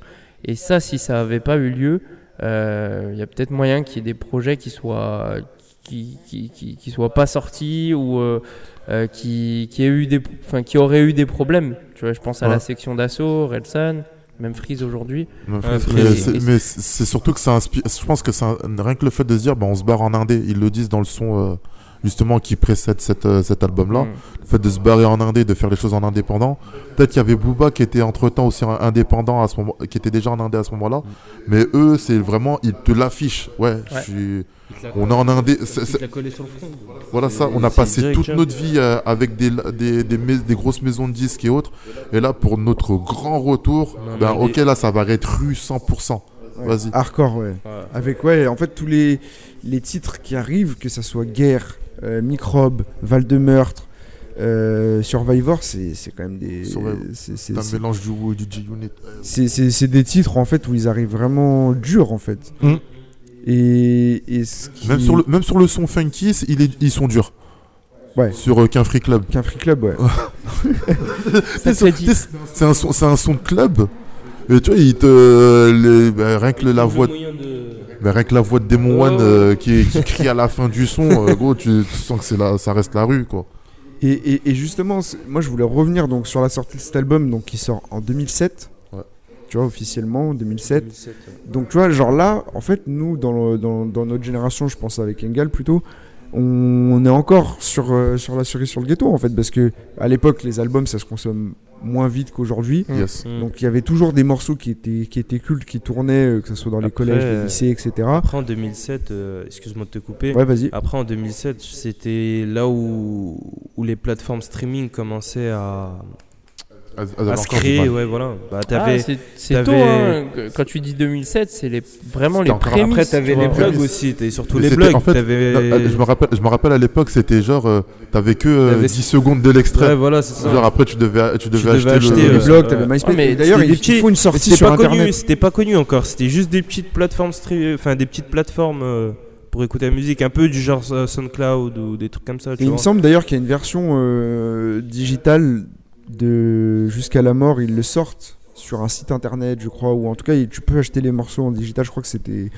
au tout début qui tente de faire ça. Je veux faire un gros big up à Siol parce qu'il a parlé d'Aubon. Super. Je milite pour Au bon vieux temps, meilleur refrain de tous les temps du rap français. Toi, tu considères que c'est le meilleur album de la Mafia Cafri? Non, le refrain de Au bon vieux temps, meilleur refrain de tous les temps. On fera pas mieux parce qu'il y a trop d'authenticité dans la peau. C'est trop. Pour ton prochain son, t'essayes de faire. Non, je peux pas faire mieux. Laisse-moi pleurer avec la Mafia. D'ailleurs, tranquille, Engal c'est Engal. La Mafia, c'est la Mafia. Qu'il t'entraîne à rien, on sait jamais. D'ailleurs, l'album Jusqu'à la mort qui a fait plus de 75 000 exemplaires vendus en France, qui est énorme, à l'époque. Ouais. Mais par contre, qui a été boycotté par des radios en France. Ouais. Bah en fait, le seul son à l'époque, moi de mémoire, qui tournait vraiment, il y en avait deux. Il y avait Thug Life et il y avait Guerre. Guerre, c'était un peu plus compliqué, possible, je me souviens sur YouTube, tu le trouvais, mais il y avait une version censurée même sur YouTube. Thug Life, je l'ai vu une fois à la télé, je crois. Mais Thug Life, moi quand j'ai. M6 Music. Moi je sais pas, j'ai pas. M6 Music, il tournait Thug Life. Ouais, M6 Music, ils ont pas mal diffusé en vrai de clips. Ils étaient pas trop dans la censure, j'ai l'impression. Et Thug Life, tu vois, on doit revenir sur ce morceau légendaire parce que c'est le morceau qui conclut le deuxième album. Et en fait, où Kerry James, il dit tout en fait. Il te résume toute l'histoire de la mafia Cafri. Depuis le tout début, depuis différents types limites jusqu'à cet album-là en fait. Ouais. D'ailleurs, vous n'êtes pas chaud qu'on se le mette, je pense que ça pourrait être cool de se mettre un petit peu de live. Ouais, puis... Comme ça, on reprend après, parce que en vrai, pour tous ceux qui nous écoutent et qui ont je pense quand même, tu vois, ils ont entendu ce son-là. Histoire de capter, après on va expliquer un peu 2-3 trucs sur ça. Ouais, comme ça, on rebondira dessus. Si, il y a un clip qui va là. Si, normalement, il y a un clip. Voilà. Ah oui, s'il passait sur Zik et sur... Ah oui, il y a un clip. Même le clip, il est touchant, tu vois. C'est que Kerry James, noir et blanc. Ouais. Puis c'est le retour de Kerry, en fait. Ça signe son retour, en fait. Attends, c'est là, tu vois. Ouais, pour moi, ça a marqué un point d'honneur pour la deuxième partie de sa carrière. Ouais. Voilà, on vous le met. Notre histoire, on vient de loin. Rien certain.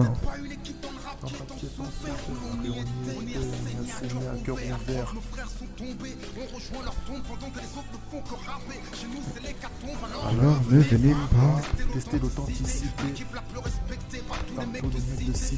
Ah, Kerry James, la meilleure articulation du rap français. La meilleure diction. Mais moi, Kerry James, c'est un exemple. Moi, c'est un exemple pour moi. Oui, je vais augmenter le son. Dites-nous si c'est ok le son. C'est ok le son. SO Thomas Dujol. Le sketch. Et de la fille, d'ailleurs, j'aimerais bien savoir comment il l'a pris, ouais. Bah, je pense en mode gaulerie, mais. Quand même. J'aimerais bien rigoler. La réaction, tu vois. Genre, ouais, parce que c'est l'histoire, elle est violente et lui, il en fait une blague, tu vois. Mais moi, Kerry James, pour moi, c'est un exemple. C'est un exemple. Déjà, c'est lui qui m'a inspiré sur l'écriture de mon film. Ah bah oui.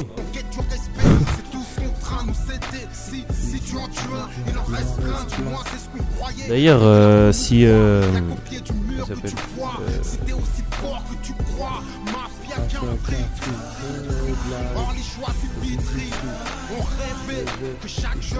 son pote Thomas et Kerry. Ah, je savais pas. Ah ouais, ok. Thomas Dujol, il vient du 9-4 aussi. On a des gens exclusifs dans nos. Ah, grave. La version freestyle Bouscapé. Il y a une version freestyle. Ouais. D'ailleurs, les gars, si vous êtes chaud. En fait, c'est une version freestyle qui est dans le Fifth Story. Ah les gars, c'est dans le Fifth Story. Tu disais ? Moi franchement, si vous êtes chaud pour écrire un film sur la mafia Cafri, moi je suis là. Je pense qu'il y a déjà des gens dessus en vrai. Je pense qu'eux-mêmes ils sont dessus. Je pense qu'il y a Leila Si, je pense, qui est sur. Ah mais on en parlera en fin d'émission. Moi franchement. De toute façon, j'ai fini d'écrire le mien, donc je peux écrire un autre là. Ah bah, c'est la mafia Cafri. On passe le message, mais en vrai, moi, je suis chaud. Je pense qu'ils sont grave chauds pour le faire. Après, on en parlera à la fin. Je pense qu'il y a des rumeurs. Ouais. Là, je vous mets le freestyle. Il y a même en 2000, c'était en 2013 où il y a eu des rumeurs sur le retour de la mafia. Ouais. Sur un tweet de Ruff et de Kerry James. Sur le retour de la mafia, je vais te dire une chose. Après, j'ai. Attendez.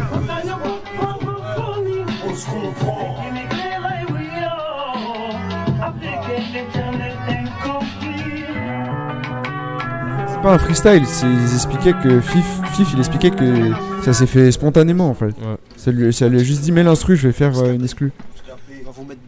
Il suivait en fait pour le documentaire sur l'album. À l'improviste total.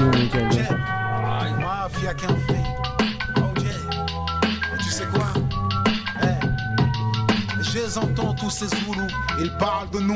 Qu'est-ce qu'ils en savent des braves? Nous on a galéré grave. C'est l'instru de maman en plus. Ouais, c'est l'instru de maman. Peut-être pas une équipe dans le rap qui est en souffert. La rue on y était, on y a saigné à cœur ouvert. La preuve nos frères sont tombés. On rejoint leur tombe pendant que les autres ne font que rapper. Chez nous c'est l'hécatombe, alors ne venez pas tester l'authenticité de l'équipe la plus respectée. Ah oui, incompris, je me suis trompé, incompris. Merci Malik. Quand ils souffrent, on souffre. Quand ils meurent, on meurt ensemble. Dehors, tu sais. sait, on n'a jamais été au complet. Argent oblige, il y en avait toujours un qui manquait. Tout comme le Wu-Tang Clan, on déchirait sur scène. Hors de scène, on risquait des grosses peines. En attendant que notre heure vienne, conséquence, Rocco incarcéré. Ça a dit manuqué. Hakim incarcéré, Jesse incarcéré, Mista incarcéré, LAS assassiné, MAD assassiné. Quand j'écris ce couplet, Céline du 9-4 est incarcéré. Aïe, crois pas que j'en tire une gloire quelconque. Mais c'est ça me fait penser à quoi faire une mauvaise blague. Cette histoire, c'est la blague à l'émission haïtienne. Voleur. Assassin. Gros chef bandit. Ah ouais, il est parti chercher loin. L'énumération, tu vois. Voleur. Je vois ce que tu veux dire. Il est parti chercher loin, lui. Elle m'a tué cette émission. D'ailleurs, dites-nous dans le chat si vous avez écouté ça. Sur l'instru. Ouais, c'est un my bad. D'ailleurs, si je peux rajouter aussi Jusqu'à la mort qui a fini 7ème au classement des meilleures ventes d'albums en France pendant 28 semaines. Ça 28 semaines c'est dans les 10 premiers. Même aujourd'hui en fait c'est dans le paysage rap français. Le disque était genre c'est 6 fois plus puissant que. Mais 75 000 exemplaires vendus en France. Sans streaming, parce qu'il n'y avait pas de streaming à cette époque-là, donc c'est vraiment énorme. Ouais. C'était à l'époque où les gens il fallait qu'ils aient le CD. Ouais, voilà, c'est ça. T'es obligé, tu veux écouter l'album. Quoique, c'est chaud parce que c'était aussi la période où c'était aussi le. Tu téléchargeais illégalement. Illégalement aussi. Donc t'imagines, il y aurait le streaming et ces choses-là. Bah maintenant je pense que ça stream à fond ce genre de.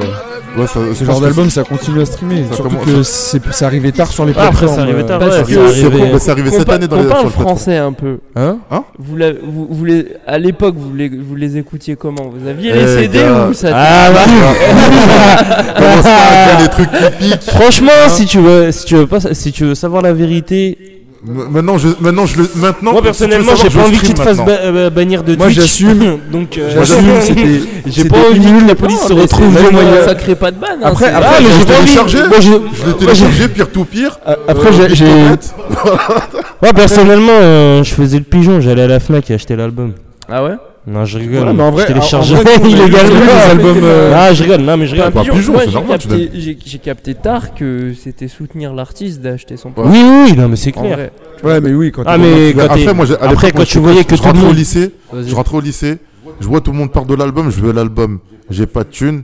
Ouais, tu télécharges. Vas-y, je vais télécharger, je vais écouter cet album. Et quand j'écoute l'album, je me prends une tarte de Barjo. Mais c'est vrai que c'est après où tu te dis, en vrai de vrai, ouais, tu l'as un peu volé, mais frère, tu l'as volé. Il n'y a pas d'argent, tu veux écouter comme tes potes. Et aussi les films à l'époque, t'achetais pas les DVD. Ah voilà. C'est ça, mais ouais, c'est en fait. Après ouais, tu pouvais pas savoir quand t'étais. Mais en fait le truc c'est que t'es gamin. Je pense que le succès de cet album là en fait, on le quantifie avec des chiffres de vente d'albums, mais je pense qu'on le quantifie pas vraiment assez bien parce que je pense que si tu prenais aussi tous les téléchargements illégaux qui ont été faits par la suite. Faut parler en termes d'impact surtout. Mais c'est sur l'impact en fait qu'il faut mesurer cet album. Et ouais, Biancar ils ont fait disque d'or aussi. Ouais, ils ont fait disque d'or en 2009 et tout, mais. Je pense que c'est plus sur l'impact parce même que ce qu'ils recherchaient c'était en vrai de vrai, c'était l'impact, tu vois. Parce c'est que ça. Quand tu sors un album à 12, 14 ou je sais pas combien, même tu fais disque d'or, c'est pas là-dessus que tu vas manger de ouf en finale. C'est avec les maisons de disques, tout le monde qui reprend sa part. C'est pas ça qui mais par contre, l'impact surtout qu'ils avaient tous aussi une carrière solo, une carrière en groupe. Donc ils avaient pas besoin de ça en fait. Tu vois quand ils font Jusqu'à la mort, c'est vraiment pour les fans parce que 113 ils ont déjà pété. Bah oui. Bon Kerry James lui il fait vraiment son retour, tu vois. Ruff il est déjà au sommet du rap français. Donc en fait, d'ailleurs Ruff on en parlera parce qu'il est présent que sur la réédition sur cet album. Ruff à cette époque-là, c'était déjà mais je pense pas qu'il le fasse pour tu vois, c'est pas fait pour vendre en fait à la base. C'est ça qui est beau dans le collectif dans le sens où vu que tout le monde était installé en solo, il n'y a pas d'autres. Bah c'est un peu comme le retour de la section, tu vois, ils le font pour kiffer. Et après, moi, j'aime bien le délire où on relance un collectif parce qu'on kiffe, tu vois. Ouais. Pas pour. Ça fait Star 80, tu vois ce que je veux dire. Même au-delà de kiffer, c'est qu'ils ont des choses à nous dire. Aussi. Ouais, c'est ça. En fait, les mecs, ils ont. Tu vois, il y a du temps qui est passé, les mecs, ils sont devenus adultes, ils ont déjà dépassé la trentaine quand ils sortent cet album. ils vont pas nous raconter les mêmes choses que ce qu'ils nous racontaient quand ils étaient au début de la vingtaine. Ouais, mais après en parlant de la sélection, il n'y a personne encore. Enfin, il n'y a que la moitié qui se sont installés vraiment en solo. C'est pareil, pareil pour Mafia Cafri, en fait. Pareil, par rapport à la... Franchement... Bah, Mafia Cafri, on va dire qu'il y a 70... Maître Gims, Black M, tu vois. Ouais, bah, c'est tout. Après, le reste, Gérochrome, Brakadama, t'as... Et pareil, pareil dans la Mafia. T'as Masca, qui galèrent, quoi. Ceux qui sont vraiment là, t'as Rimka, t'as Rof... Qui a impacté le rap français. Rimka, Rof, Kerry James, voilà. 113. Et après, le reste, finalement, pas tant que ça, tu vois. Même Intouchable, ils ont eu des petits succès. Regarde le ratio, c'est le même. Dry un petit moment. Quand il a relancé son truc avec Watibé. Avec la section, d'ailleurs. Après, Dry, moi, je trouve que Dry aussi, il a gratté avec la section d'assaut. Pour avoir du... Je pense pas qu'il a gratté parce qu'en fait... T'es dur parce qu'au moment où ils le font, c'est plus un honneur pour la section d'accueillir Dry. Après, j'ai rien contre Dry, je l'aime bien, j'écoute ses sons, il y a pas de problème. Franchement, Dry, il sort... Je trouve que... Il y avait encore le poids de Jusqu'à la mort quand Dry, il collabore avec la section d'assaut. Ouais. C'est-à-dire que c'est un rappeur légendaire. Tu ramènes un rappeur légendaire avec toi. C'est comme ce que toi tout à l'heure, il le disait, il le disait tout à l'heure, Keji dans le chat. Il parlait de MC8, genre Kerry James, c'est le MC8 français. Ouais. MC8 sur l'album de Kendrick Lamar sur Good Kid, Mad City. Good Kid, Mad City, ouais, c'est un honneur pour Kendrick Lamar d'avoir ce mec-là. C'est pas pour MC8 d'avoir dû revenir sur son buzz et tout, non. Sa carrière, elle est faite. Mais je pense même les retours, tu vois, même quand on parlait de Despo ou Alpha 520 sur l'album de Freeze Corleone, je pense que c'est un honneur pour Freeze Corleone de les accueillir, même si les retours sont pas forcément... cool tout le temps sur leur passage, mais pour lui c'est un honneur, je pense. C'est des rappeurs légendaires. Et d'ailleurs, tu vois, il y a Chol93 qui a dit dans le chat que en fait la sortie de, pour revenir sur Jusqu'à la mort, c'était même pour eux en fait. Tu vois, il y avait un côté réunification des membres du groupe, parce que voilà, il y a eu plein d'histoires où ils sont plus ou moins éloignés les uns des autres. Il y a Kerry James qui s'était éloigné de son côté. Il y a ensuite Rof qui se distance de la Mafia Cafri. Et je voulais revenir là-dessus justement, sur l'épisode où Rof fait son retour dans la Mafia Cafri pour cet album-là, sur la réédition justement. Ouais. J'ai même pas trop écouté la réédition, je crois qu'il fait un son. Il y a trois sons. Trois sons et il fait trois couplets dessus. Ouais, en fait, il y a deux sons où il y a Rof qui est là, c'est On gère et Tout est possible, le remix. Et en fait, on sent que tu vois, il revient pas pour refaire tout l'album avec eux, mais il y a un côté symbolique en fait. Parce que voilà, il y avait vraiment une cassure à un moment donné en interne entre Rof, Kerry James, enfin tu vois, genre la mafia. Et après, tu vois, ils le remettent dans le groupe pour vraiment dire en fait, il y a rien, tu vois. Il y a même une nouvelle, avec la nouvelle cover, avec la petite photo de Rof en fond. Parce qu'à l'époque, t'avais pas les réseaux sociaux pour faire une story et dire ouais, ça va, on est potes en fait, tu vois. Ouais, c'est ça. Les gens, le public, le seul moyen d'être au courant, fallait faire un projet, fallait faire du son en fait, du son ensemble. Il y a Chol93 qui nous dit le retour de Rof, c'était lors du concert au Bataclan. Ouais. Très, très, très, mais... Et ils avaient orchestré le truc et tout, c'était un bordel en fait. Moi, l'arrivée de Rof, c'était un bordel. Je vais juste revenir sur le commentaire de Biancar en disant que Masca s'est reconverti en chauffeur-livreur. T'es un bâtard. Tout simplement. C'est pour ça que j'étais mort de rire avec un gage derrière. Faut respecter la section. Parce que... ça veut tacler la section sans se respecter. T'es méchant. Mais il fait des bons sons quand même. Mais bon, pour revenir sur la mafia. Sur Rof, le truc, même pas que sur Rof, sur Kerry James, cet album-là, il le dit dans la Fifth Story, on le voit. Il le dit, ça l'a permis à se relancer en fait. C'est-à-dire, il se posait des questions, il se remettait en question sur son rap. Mais il avait cette envie de vraiment rapper. Et les deux albums qui suivent derrière, justement, c'est là où tu le vois. Déjà, sur cet album-là, il lâche pour moi deux couplets qui m'ont marqué de fou. Au-delà de Thug Life, le couplet sur Microbe et sur Voyou en costard. Ces deux couplets-là, c'est limite, tu me mets le son, je peux te les ressortir limite par cœur. Et bah justement, c'était prévu, Engal. Ah, ok, d'accord. N'oublions pas les paroles. Allez, n'oublions pas les paroles.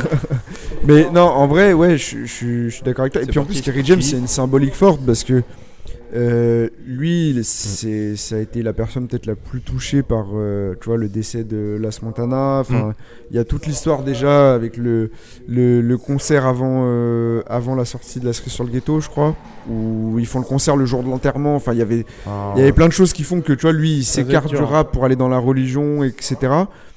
Et là, quand même, d'avoir fait le pas, tu vois, de revenir en se disant... Je vais me remettre du côté, enfin je vais me remettre avec mon ancienne clique en fait, même si tu vois on n'a pas une histoire parfaite, on est entre la rue et le rap, il y a quand même cette symbolique qui est forte de se dire bah t'as un mec qui on pensait perdu pour toujours dans le côté rap street et tout ça, il revient en fait, ouais. Il revient avec les siens et il essaye de colmater tout le monde en fait. Et le mec il est hardcore sans être vulgaire mais hardcore quand même. Ouais. Et il te lâche des trucs de fou, de ce qu'il raconte. C'est toujours cette technicité à la Mafia Kinfry, des grosses images qui te rentrent en tête, des images que tu connais plus ou moins, que tu as peut-être vécu ou que tu as déjà entendu parce que quelqu'un dans ton entourage l'a vécu. Ouais. Après, c'est Tchol 93 qui précise, c'était pour le concert après le décès de Las Montana, c'était pour IDLJ, c'était pour le combat continu. Ouais. Oui, on n'en a pas parlé, mais Kerry James, en fait, c'est le premier avec Rof, limite. Enfin, même avant Rof, même, ouais. À vraiment avoir du succès en fait. C'est la locomotive en fait de la Mafia Kinfry. Donc lui, c'est le premier à prendre du recul aussi quand les choses se passent mal et à se dire en fait, ce monde-là, il est dangereux quoi en fait. Ouais. Donc ouais. Et justement, maintenant qu'on a parlé de l'album Jusqu'à la mort, vous déjà, c'est quoi les titres que vous retenez sur cet album-là? Je vais checker la tracklist parce que je t'avoue. Au bon vieux temps. Franchement, au bon vieux temps. Déjà, ce son m'a marqué dans la discographie de Mafia Kinfry. Après, au bon vieux temps, mais après, il y a peut-être des sons un peu plus. Un son un peu plus léger. Peut-être La Pilule. Ouais. La Pilule, je pense, c'est peut-être le premier son vraiment qui m'a donné envie d'écouter l'album. Parce qu'il y avait déjà Thug Life qui tournait. Il y avait Guerre qui tournait. J'écoutais ces sons-là, ça passait et tout. Mais j'ai un pote, rien à voir, mais dans une situation, rien à voir. J'étais dans un truc, genre, un bail à l'église. On te fait écouter du rap à l'église déjà. Il me fait écouter, ouais, écoute ce son de la Mafia Kinfry. Écoute, au lieu d'écouter le pasteur, écoute. J'écoute La Pilule, je deviens fou. Je dis, mais c'est quoi cette dinguerie? C'est sur l'album de la Mafia Kinfry. Je dis, non, je pète des câbles, vas-y, je vais écouter tout l'album. Et en vrai, ce son-là, il m'a quand même chauffé pour. Rap catéchisme alors. Moi, perso, c'est. Ouais, exactement, c'est ça. Bien vu, bien vu. Ah ouais. Est-ce qu'on se mettrait pas au bon vieux temps? Au bon vieux temps. Il y a Tchol 93 aussi qui dit au bon vieux temps, incompris. Bah, moi, personnellement, Thug Life en vrai. Moi, personnellement, c'est Thug Life. Hein. J'ai beaucoup écouté Thug Life par rapport aux autres. Val de Meurtre, moi je mettrais aussi Tout est possible. Moi, tout est possible. J'avais bien aimé. Hein. Tout est possible. Même Eva Mendes est susceptible de me trouver mignon. Je me suis trouvé beau à ce moment-là. Ouais. En fait, même c'est un peu comme la phrase de PNL. En fait, Tout est possible, c'est un. Ouais, je sais. Ouais. Tout est possible. En fait, Intouchable est très fort dessus. Ouais. Tu vois, ça serait Demon One ou Drive. C'est très chaud. Mais Val de Meurtre, pour la petite anecdote, parce que j'aime bien les samples. Ouais. Quand j'ai su que c'était un sample des Chevaliers du Zodiac, j'ai pété un câble. Tu nous en as parlé. Et le son est hardcore. Et le son, il est super hardcore sur Val de Meurtre. Et je les entends tous les jours, ils parlent du zoo, qu'est-ce qu'ils en savent des bras, on les fuck les pattes. Déjà il reprend le début de Thug Life. Et à bon moment, faut que je m'excuse pour maman.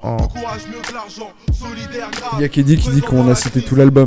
Bah c'est un album classique aussi hein. Ouais je crois. C'est vrai que c'est dur de ressortir des sons en fait, il y a trop de trucs. On peut pas dire tel son éclaté.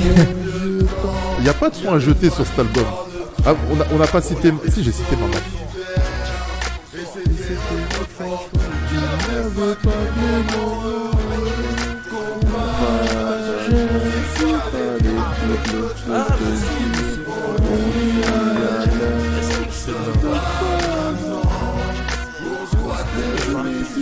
Père, il la mettait en boucle dans la voiture quand j'étais gamin.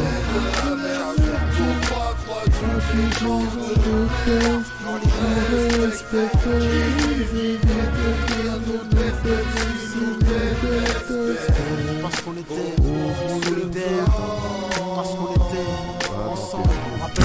Ah non, il devient triste là, il est nostalgique. Angel, il est nostalgique là. Je connais notre histoire. On a connu plus de défaites que de victoires. LAS, MAD. Je compte plus tous les frères décédés. On compte plus les frères sacrifiés. Mafia café, moi je sais ce que c'est. Lève ton bras, rappelle-toi. Je peux pas tester, y'a pas feu, y'a pas drap. De la demi jusqu'au 1-1-3. Il y avait très souvent, c'est grave dans l'identité de la mafia Capri d'avoir ces claps. Je sais pas si. Tu vois les claps. Ouais, c'est style de l'époque. Ces claps là, ils étaient souvent dans les prods de 113. Ah ouais. Tu vois, genre dans. Bah, Fous la merde. Fous la merde, il y a ces claps là. Dans 113, ouais. Des instruments un peu.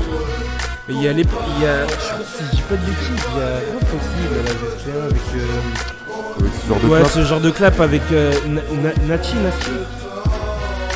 Ah, Nachi, ouais. Ouais, après, c'est un autre délire quand même. Ouais. C'est un autre clap, c'est un autre style de sample, mais ouais, je vois un peu le délire.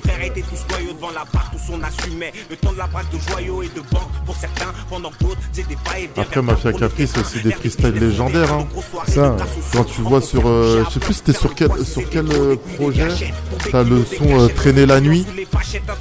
Et Traîner la nuit, je sais que je l'ai découvert assez tardivement, même bien après l'album La Mafia Capri, alors que c'est un ancien freestyle qui date. Ouais. Et je me suis tourné ce freestyle pendant longtemps. Il reste tout à fait incroyable. C'est un freestyle, mais limite la manière comment les mecs viennent au fur et à mesure. C'est un son. Au pire, tu m'enverras. Tu m'envoies, j'écouterai. Quand j'évoque le bon vieux temps, les souvenirs me restent intacts. J'ai l'impression que c'était hier. Même Démon One, il est calme. Quand on écoute ce genre de son, franchement, moi là je passe une annonce. Si dès que les concerts ils reviennent, c'est un concert Mafia Capri, je prends ma place tout de suite. Moi, attends, parce que moi, voilà, je viens avec mon anecdote. Franchement, je l'offre à mon père. Moi je viens avec mon anecdote.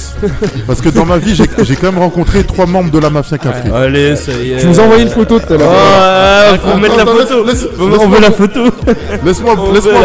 Laisse-moi bomber 2 minutes. C'est ça, c'est son quart d'heure. En gros, j'ai rencontré en premier lieu. On va t'écouter. Le dernier membre de la Mafia Capri que j'ai rencontré. Pull up. Raconte-nous tes anecdotes de la Mafia Capri. Le dernier membre de la Mafia Capri que j'ai rencontré, c'est Rimka. Je te cache pas que c'était avec Olaison. Voilà. Merci Martin. Ce fut... Bon Martin, j'y étais. Il y était. Non, ce fut un plaisir, ce fut un honneur de rencontrer le tonton. On va devenir meilleur pote, tonton Rimka. Juste avant, deuxième personne que j'ai rencontrée de la Mafia Capri, c'est Kerry James, devant qui j'ai juste après. J'étais à son concert à Vaux. À Charlie Chaplin. À Charlie Chaplin, voilà. Ouais. J'y étais et en fait je suis parti dans les loges, je suis parti lui faire un freestyle. Je dis ouais frère, c'était à l'époque où je voulais que les rappeurs sachent que je sais rapper. Okay. Donc je suis parti rencontrer et tout, ça m'a fait plaisir. Et première personne que j'ai vraiment rencontrée. Attends, tu vas trop vite là. Non, attends. Non, c'est pas parce que l'anecdote elle est pas là. Il a dit au freestyle. Il a kiffé freestyle. Ah voilà. Il a kiffé freestyle. Mais le mec, ouais, frère, il a kiffé. Il avait un œil qui était en train de tomber. Wesh, le pauvre, il était fatigué. Ouais. En plus, son concert à vous aussi, il était énorme. Il était énorme. J'y étais. C'est la première fois que je vois un rappeur. Il arrive, il lâche le micro. Il prend des baguettes de batterie et il joue de la batterie, de la percussion sur la scène. Ah ouais, c'était j'ai les vidéos encore sur mon téléphone. Je l'ai jamais vu en. Il est énorme, un concert énorme. Bah, il devait faire un concert à Caluire, mais ça a été annulé. En plus, c'était un concert assez spécial. C'était que en acoustique. Mais franchement, c'était énorme. Énorme. Franchement, j'ai fait ma claque. Je me suis dit, ouais, une leçon de rap et de concert. Bah là, franchement, il va reporter justement son concert là, qui devait se faire à Caluire. Moi, je prends mon billet tout de suite là. Ouais. Je prends ma place tout de suite. Première personne que j'ai rencontrée de la Mafia Capri, c'est Rimka, Kerry James et OGB. OGB, je le rencontre à Saint-Martin-d'Air à Grenoble. Avec Herman. Et là vient mon anecdote, parce que je crois que c'était entre 2012 ou 2013. Il t'a proposé un contrat avec la mafia. Non, un grec. Et t'as refusé à cause des cours. Tu vas pas nous la faire. Franchement, j'aurais arrêté l'école pour ça. Non, c'est en fait, je lui disais, comme n'importe quelle fan de la Mafia Capri, ouais, quand est-ce qu'il y a un nouvel album de la Mafia Capri ? OGB me dit oui, t'inquiète pas, on est en train de préparer quelque chose, il y a des choses qui arrivent du côté de la mafia Cafri. Okay. Frère, c'était 2012, 2013, voire 2014, on est en 2020, il n'y a toujours rien. Ah. OGB, si tu vois, si tu écoutes ce podcast, s'il te plaît, envoie-moi un message, dis-moi ce qu'il en est. On a été patient. Ah, on peut envoyer des messages, d'accord. Kerry, là je tourne un film là, prochainement, si tu veux venir, il n'y a pas de souci. Il n'y a pas de problème. Mais tu vois, sur ce que tu dis, Engal, c'est que en vrai, je pense qu'on est plein dans ce cas-là, tu vois, à attendre un retour. Mais maintenant, je l'attends plus trop. Et moi, ce que j'aimerais vraiment, avant qu'on passe, tu vois, à l'héritage de Mafia Cafri et tout, c'est qu'il fasse à la Kerry James quand il a sorti Banlieusard sur Netflix, tu vois. Ça veut dire, en fait, qu'ils reviennent film et BO du film avec un album. Ouais. Ça serait vraiment... le summum, tu vois. Ça serait beaucoup plus intéressant parce que moi, au point là où j'en suis maintenant pour la Mafia Cafri, quand je réécoute l'album Jusqu'à la mort, je me dis, c'est une très belle conclusion pour l'équipe. Je reverrai. Ouais. J'ai peur qu'ils reviennent avec un album et que je sois déçu de cet album-là. Ouais, en fait. Moi, je t'avoue que après, dans la globalité, je suis pas fan des retours, tu vois. Donc, pour moi, quand t'as marqué l'histoire. Laisse le vin à la cave, tu vois, laisse-le mûrir. Te couvrir la bouteille, ça va le pourrir, tu vois. Et pour moi, en fait, là, tout ce que tu rajoutes à l'œuvre, ça, c'est susceptible de faire tomber le château de cartes. Peut-être ça marchera moins bien, tu vois. Ouais, mais si c'est accompagné d'un film, c'est pas une question de marché, c'est une question. Non, mais même dans l'alchimie, tu vois. C'est un peu comme le groupe. C'est un peu comme le groupe IAM qui est revenu là récemment. Parce que encore IAM, ils ont jamais fait de réel départ encore. Ouais, ils reviennent mais ils sont jamais vraiment partis. Parce que toi ils ont sorti Art Martien entre-temps, ils ont sorti là des albums, en fait ils reviennent limite tous les 3-4 ans, ouais, tu vois. Vrai. Alors que Mafia Cafri, ça fait depuis 2007, il y a rien du tout. Là ils sont sur l'album très organisé de Jul. Oui. Ils ont fait 2-3 sons avec eux, mais après ça un film ou une série Mafia Cafri, moi je dirais une série. Moi j'aurais dit film. Moi je dirais une série. Moi je dirais film. Ouais. Je trouve que film ça va être avec tout ce qu'ils ont fait dans le rap français, ouais, et tout ce qu'ils ont fait aussi. Après est-ce qu'il y a des choses où on a vraiment envie de le savoir? Ouais, c'est ça. Il y a Manuquet, c'est parfait, il va nous écrire un livre, tu vois. Ouais. Après le livre oui. Et pour moi le film c'est juste les passages marquants. Ouais, ils ont avec une histoire avec une bande son en fait, tu vois, pour moi justement la bande son tu peux moins la mettre en avant si tu fais une série, tu peux faire une série de allez 15 à 25 minutes. Ouais, mais qui est capable de réaliser une série sur la Mafia Cafri? Moi je l'ai fait, moi sans problème, frérot. Moi j'appelle Youssef, on s'organise à deux, tranquille. Non mais tu vois, j'ai peur. Non, je déconne, mais après pourquoi pas, ouais, une mini-série de 5 épisodes qui vont durer allez 30 minutes. Ouais, parce que mais après le truc c'est que tu rentres dans le cinéma, ça c'est autre chose, tu vois, genre en fait, moi je pense c'est un film qui si c'est un film, c'est pas un film de Netflix ou un truc machin indé, c'est un film de 2h30, un documentaire, frère, après documentaire, il y a déjà deux documentaires. Ouais, mais un truc d'archives genre où aujourd'hui ils se captent et ils parlent des souvenirs. Moi je pense qu'il faut quand même un film, en plus c'est eux qui en ont parlé, tu vois, genre en fait c'est pour ça surtout que moi j'attends ça, c'est que c'est un projet qu'ils ont en interne, ils ont pas su se mettre d'accord encore, mais Kerry James, OGB, ils ont tous parlé un peu. Et en vrai, moi je trouve que le côté film, c'est important parce que tu vois, pour amener au cinéma ce que eux ils ont été dans l'histoire du rap français, ouais. Je trouve que ça serait vraiment posé. Leur propre rôle. C'est comme poser une pierre. Pas forcément, tu vois, ça peut être joué par des petits de maintenant, de Vitry, d'Orly, Choisy. Même mettre des clins d'œil à la nouvelle génération, une BO faite avec peut-être des jeunes rappeurs du 9-4, tu vois. Ça pourrait être un délire, mais je pense que ça soit pas forcément eux qui incarnent le truc, mais un film sur leur histoire, je trouve ça serait. C'est comme là la NTM qui vont sortir fin 2021, si je dis pas de bêtises, ouais, leur bio, sorte de biographie sur le groupe, comment a été créé le groupe quand ils étaient jeunes, et ainsi de suite. Et là, a priori, à ce que j'ai vu, il y a 2-3 mois, ils sont sur le tournage justement. Enfin, avec le Covid, ça s'est arrêté. Ils étaient sur tournage à Lyon. Ouais, ils étaient au tournage, ouais, à côté, là, pas très loin, sur Lyon. Mais pour la Mafia Cafri, je pense, là, je comprends ce que tu veux dire pour film. Après, moi, je pensais à la série parce qu'il y a énormément de choses à raconter. Tu vois, c'est par exemple, qui est la première personne à avoir dit le mot Mafia Cafri. Tu peux pas tester avec la Mafia Cafri. C'est Douma, le parrain. Même si, quelque part, peut-être celui qui serait plus parrain de la Mafia Cafri serait plus Manuquet ou des trucs comme ça. Mais non, après c'est plus pour l'héritage, C'est ça, en fait, c'est pour... même, tu vois, genre là, nous, on en parle aujourd'hui avec le podcast, mais finalement, tu te rends compte, maintenant, le rap, ça va tellement vite. Oh, il y a plein de générations qui n'ont pas forcément eu la chance de connaître la mafia qu'un fric, que ça soit les projets et l'histoire qu'il y a derrière, tu vois, parce que c'est pas comme les autres groupes du rap français où tu vas te concentrer sur la musique, tu vas te concentrer sur leurs albums. Eux, c'est... Limite, l'histoire, elle est autant importante que les œuvres. Tu vois ce que je veux dire ? C'est... Mais même, ça va au-delà de ça. Toi, tout à l'heure, on parlait d'entrepreneuriat dans la mafia Cafri. Donc, je pense qu'on peut en arriver là maintenant sur l'héritage et tout. Sur l'héritage. Par exemple, ne serait-ce que la création de labels. Ouais. L'un des premiers labels qui a été créé, à l'Ariana. Toi, je pense, Manuquet est peut-être à l'origine de ce label-là. Ça a été créé uniquement pour Ideal J. Après, Tarof. Frère, il a fait Foulek Records, Foulek Empire. Là maintenant, il a créé Legend Alive, encore un autre label. T'as Frénésique qui a été fondé par un proche, par quelqu'un je crois que c'est le frère de Rimka qui fonde Frénésique. Frénésique Musique. Après, t'as les mecs qui sont signés dans d'autres labels à côté, du genre Dry avec Wachibé, Mista Flow chez Neochrome et DJ Mehdi chez Headbanger. Ouais. T'as Carlito, on le sait pas, mais Carlito qui a fondé son propre label Osas, aussi par la même occasion. Ouais, Carlito qui a fait un projet d'ailleurs avec DJ Pone. Avec DJ Pone récemment, qui est sorti il y a pas longtemps. Il y en a qui ont fait leur marque, que ce soit des... Faut pas oublier Street Lourd, nous dit Tchol. Street Lourd aussi.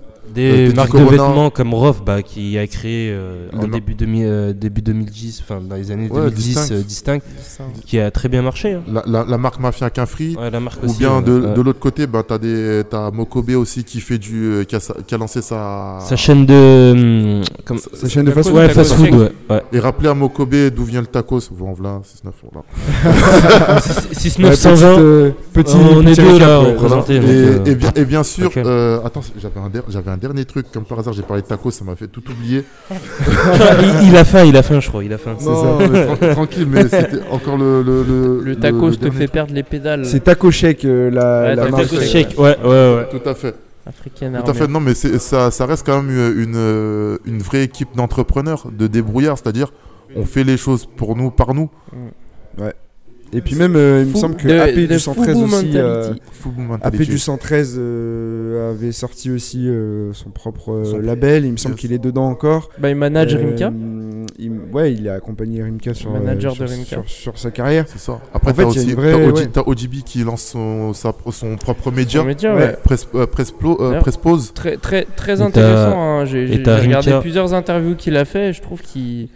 Il le fait vraiment sérieusement, c'est pas en mode tu sens qu'il je suis rappeur, je suis sur mes acquis, tu vois, genre il prépare le truc et tout, c'est bien fait d'ailleurs. Et t'as Rimka aussi qui continue toujours. Mokobé emploie Masca dans son taco, ça.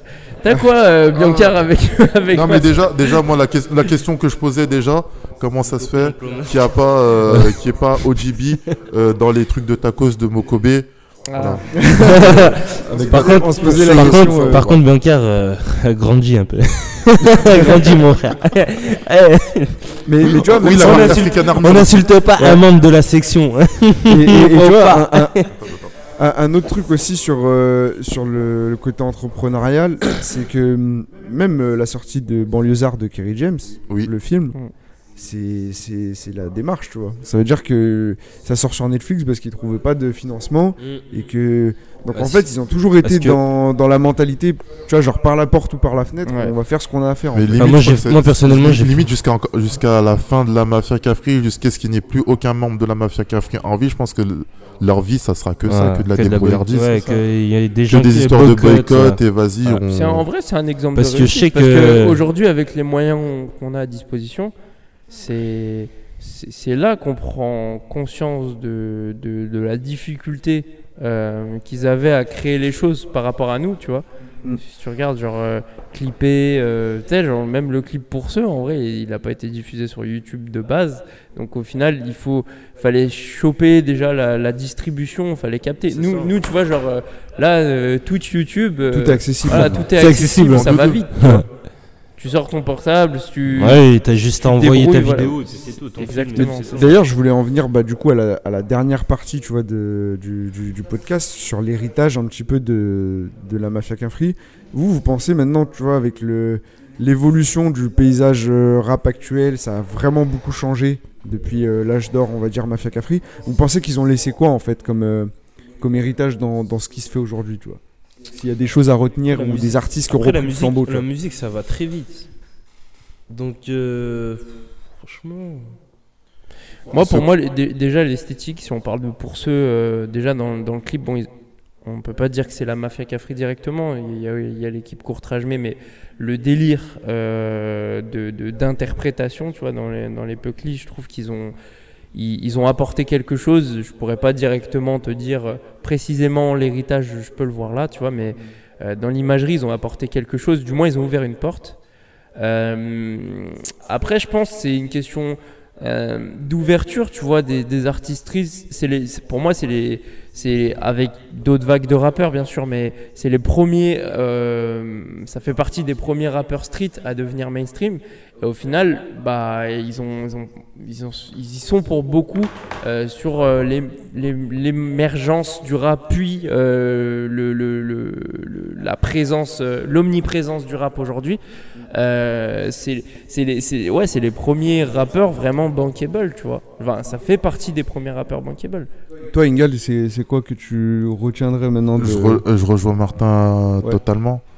Par exemple, tout le rap street des années 2000 et début 2010 qu'on a pu connaître, je pense qu'on a pu le connaître parce qu'il y avait la Mafia Cafri qui venait justement en se disant bah, tu peux venir avec des mots simples et raconter ce qui se passe dans le coin de ta rue. Ouais. Limite peut-être que j'abuse, que j'extrapole, mais limite un mec comme Jules, je ne serais pas étonné qu'il nous dise qu'il a été grandement inspiré par la Mafia Cafri. Dans sa manière d'écrire, pareil, c'est très simple, c'est des mots et du vocabulaire de chez lui, et c'est toujours des images. Tu vois, il se prend pas la tête sur comment il doit écrire. Moi, je sais que moi j'ai regardé une interview par exemple de Kobalade sur Combini. On lui a dit si tu connais la Mafia Cafri, le pélo il était perdu.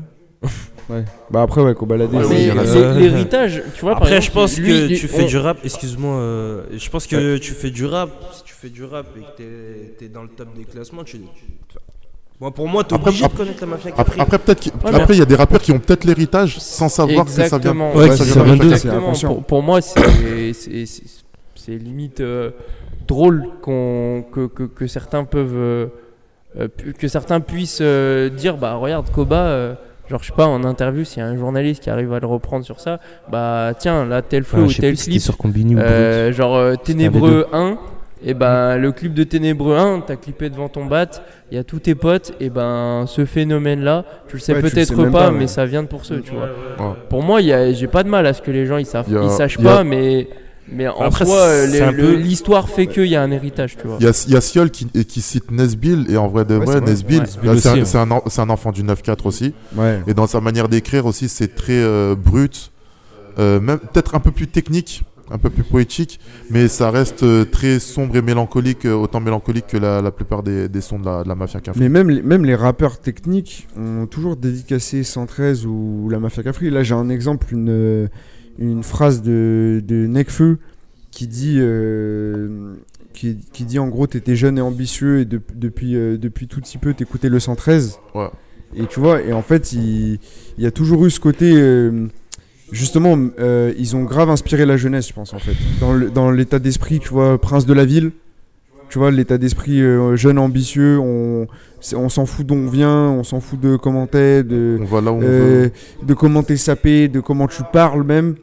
Avec tes défauts, tu peux réussir si t'y crois et si tu te donnes les moyens, en fait. Ouais. Carrément. Après, ouais. Donc en vrai, ouais, c'est il y a vraiment un, je pense, un héritage plutôt dans l'état d'esprit Mafia Cafri, en fait. Ouais. Forcément que tu vois, plus au niveau du son, en fait. En termes musicaux, ça va au-delà de musique aussi. Ouais. Le 9-4, c'est quelque chose, hein, parce que t'as la Mafia Cafri, t'as MC Solar, avant, ouais. Il y a beaucoup de monde. Hein. Après, maintenant, il y a le groupe des deux frères DTF, mais franchement, il y a pas mal. À l'époque, il y avait pas mal de monde. Ils ont créé une grosse école autour d'eux, en fait. Et même quand tu regardes la place qu'a un Rimka aujourd'hui, tu vois, genre Tonton du rap français, qui fit encore avec tous les jeunes. Ah, bah, il l'avait dit dans une interview, comme quoi maintenant il veut vraiment découvrir autre chose par rapport à la musique de l'époque. Ouais, comme là, il s'est mis à l'autotune, il s'est mis à, on va dire entre guillemets, la musique commerciale. Sur la deuxième partie de sa carrière. Ouais, voilà, c'est ça. Il a envie de s'enfermer, quoi. Ouais, voilà. Après, il a toujours été dans, je vais pas dire commercial, mais même avec 113, quand t'écoutes 113 Fous la merde, quand t'écoutes Au Summum, ouais. Ils ont toujours eu ces petits tubes-là un peu dansants qui fait que, ouais, on n'est pas que dans quelque chose de sombre, de triste, de super marquant. J'avoue, je pense s'ils avaient la possibilité, enfin, si techniquement c'était possible de faire de l'autotune avant, j'aurais pas été choqué qu'ils le fassent dès le début de leur carrière, tu vois. Sur le son 113 Fous la merde, t'as de l'autotune au refrain avec. Après, Thomas Bangalter. Ouais, mais c'est Thomas Bangalter. C'est même du. C'est même pas de l'autotune, c'est du top encoder ou du talkbox. Bah, il avait fait. Et il y a un moment, il avait mis Rimka, il avait mis sa carrière en pause pendant un moment. Et je crois qu'il est. Enfin, moi, j'ai remarqué qu'il est revenu sur la musique avec Nino sur Air Max. Et ouais, j'étais vraiment. Un peu avant avec Monster quand même. Ouais, j'avoue. Bon, moi, je l'ai vu avec. Personnellement, je l'ai vu avec Nino Air Max. Pourtant, ça faisait. Enfin, moi, pour ma part, ça faisait longtemps qu'il avait pas rappé ou fait de clip. Et franchement, j'étais étonné parce qu'il s'est habitué justement à la musique de maintenant.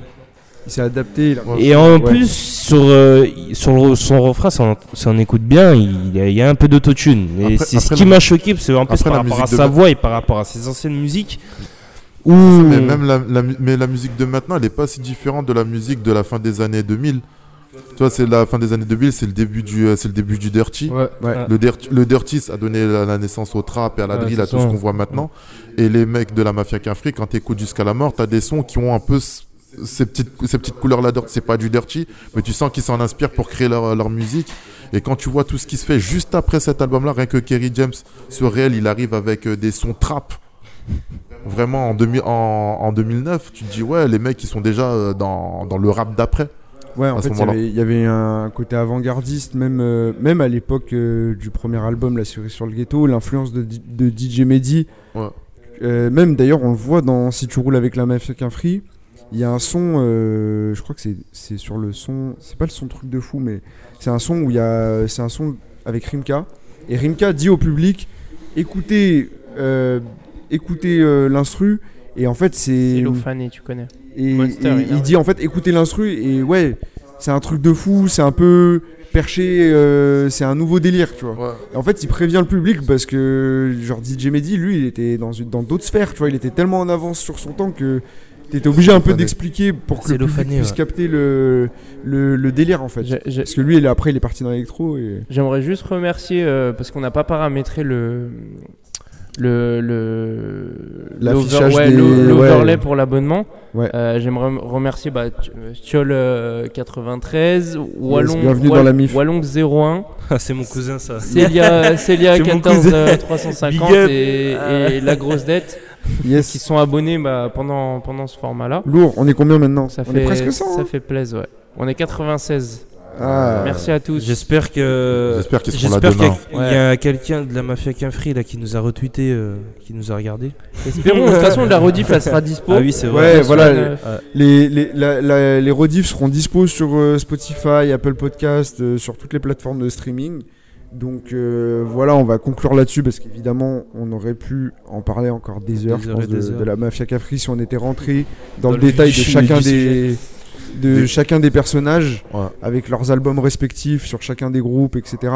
Donc moi, ce que je vous propose, c'est qu'on se laisse en musique, ouais, on passe un dernier son, et donc dites-nous quel son vous voulez qu'on passe dans le chat, ouais, et on se met ce son-là et on se quitte là-dessus. Parfait. Et donc on attend vos retours. J'en profite pour parler du live de demain. Donc si vous êtes chaud, pour les nouveaux qui nous ont rejoints, demain à 15h, on a donc le Gambetta Show. C'est vraiment un talk show, là on est plus en mode posé sur le haut bureau. Donc il y aura Engal qui sera présent, qui est le duc de l'émission. Vous comprendrez très vite ce que c'est être un duc. Donc c'est un rapport à un jeu qu'on a là-bas. Ramenez-lui ses effets personnels, son attirance. Voilà, exactement. Donc il y a Yoann qui est animateur de l'émission. Yes. Moi je serai à la régie. Donc il y a Biancar qui est dans le chat. Et, moi, et on invite. Et Biancar qui dit qu'il veut mettre Titi l'ancien à l'ancienne. Il est chaud, il est très très chaud. Non, on va essayer de s'exciter sur quelque chose de plus récent. Et pour finir, demain on invite donc Olive et CJ, les animateurs de la matinale de Génération Lyon. Donc voilà, on vous attend nombreux demain sur ce live-là, sur ceux qui peuvent. D'ailleurs, dites-nous dans le chat si vous pouvez ou si vous pouvez pas. Et voilà, je faisais cette petite parenthèse pour les nouveaux qui nous ont rejoints. Moi, ce que je vous propose, pour qu'on se quitte, c'est que ça n'a pas été proposé, mais c'est un morceau mythique en vrai, on en a parlé en off et tout, c'est qu'on se quitte sur CBR. Il n'est pas encore apparu dans le chat parce qu'il y a un petit décalage, mais je pense que c'est un morceau quand même... Allez. On prend pas trop de risques de finir sur ce morceau-là. C'est un morceau culte. C'est un morceau culte. L'interlude. J'aurais dit un morceau un peu plus récent, mais ouais. Et il ambiance. Allez, bah on s'écoute ça. Pour ceux, on l'a déjà écouté au début. Ouais. Pour l'entrée, parce qu'on m'a proposé. Il y aura la rediff de dispo pour ceux qui ont raté le début de l'émission. C'est à l'ouverture de l'émission. Et générique du début.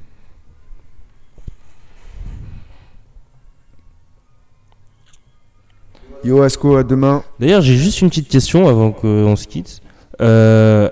Pour vous, que ce soit en commentaire et ici, pour vous, pour ceux qui rappent de maintenant, la nouvelle génération de rappeurs, qui est susceptible de rejoindre la mafia Cafri ? Personne.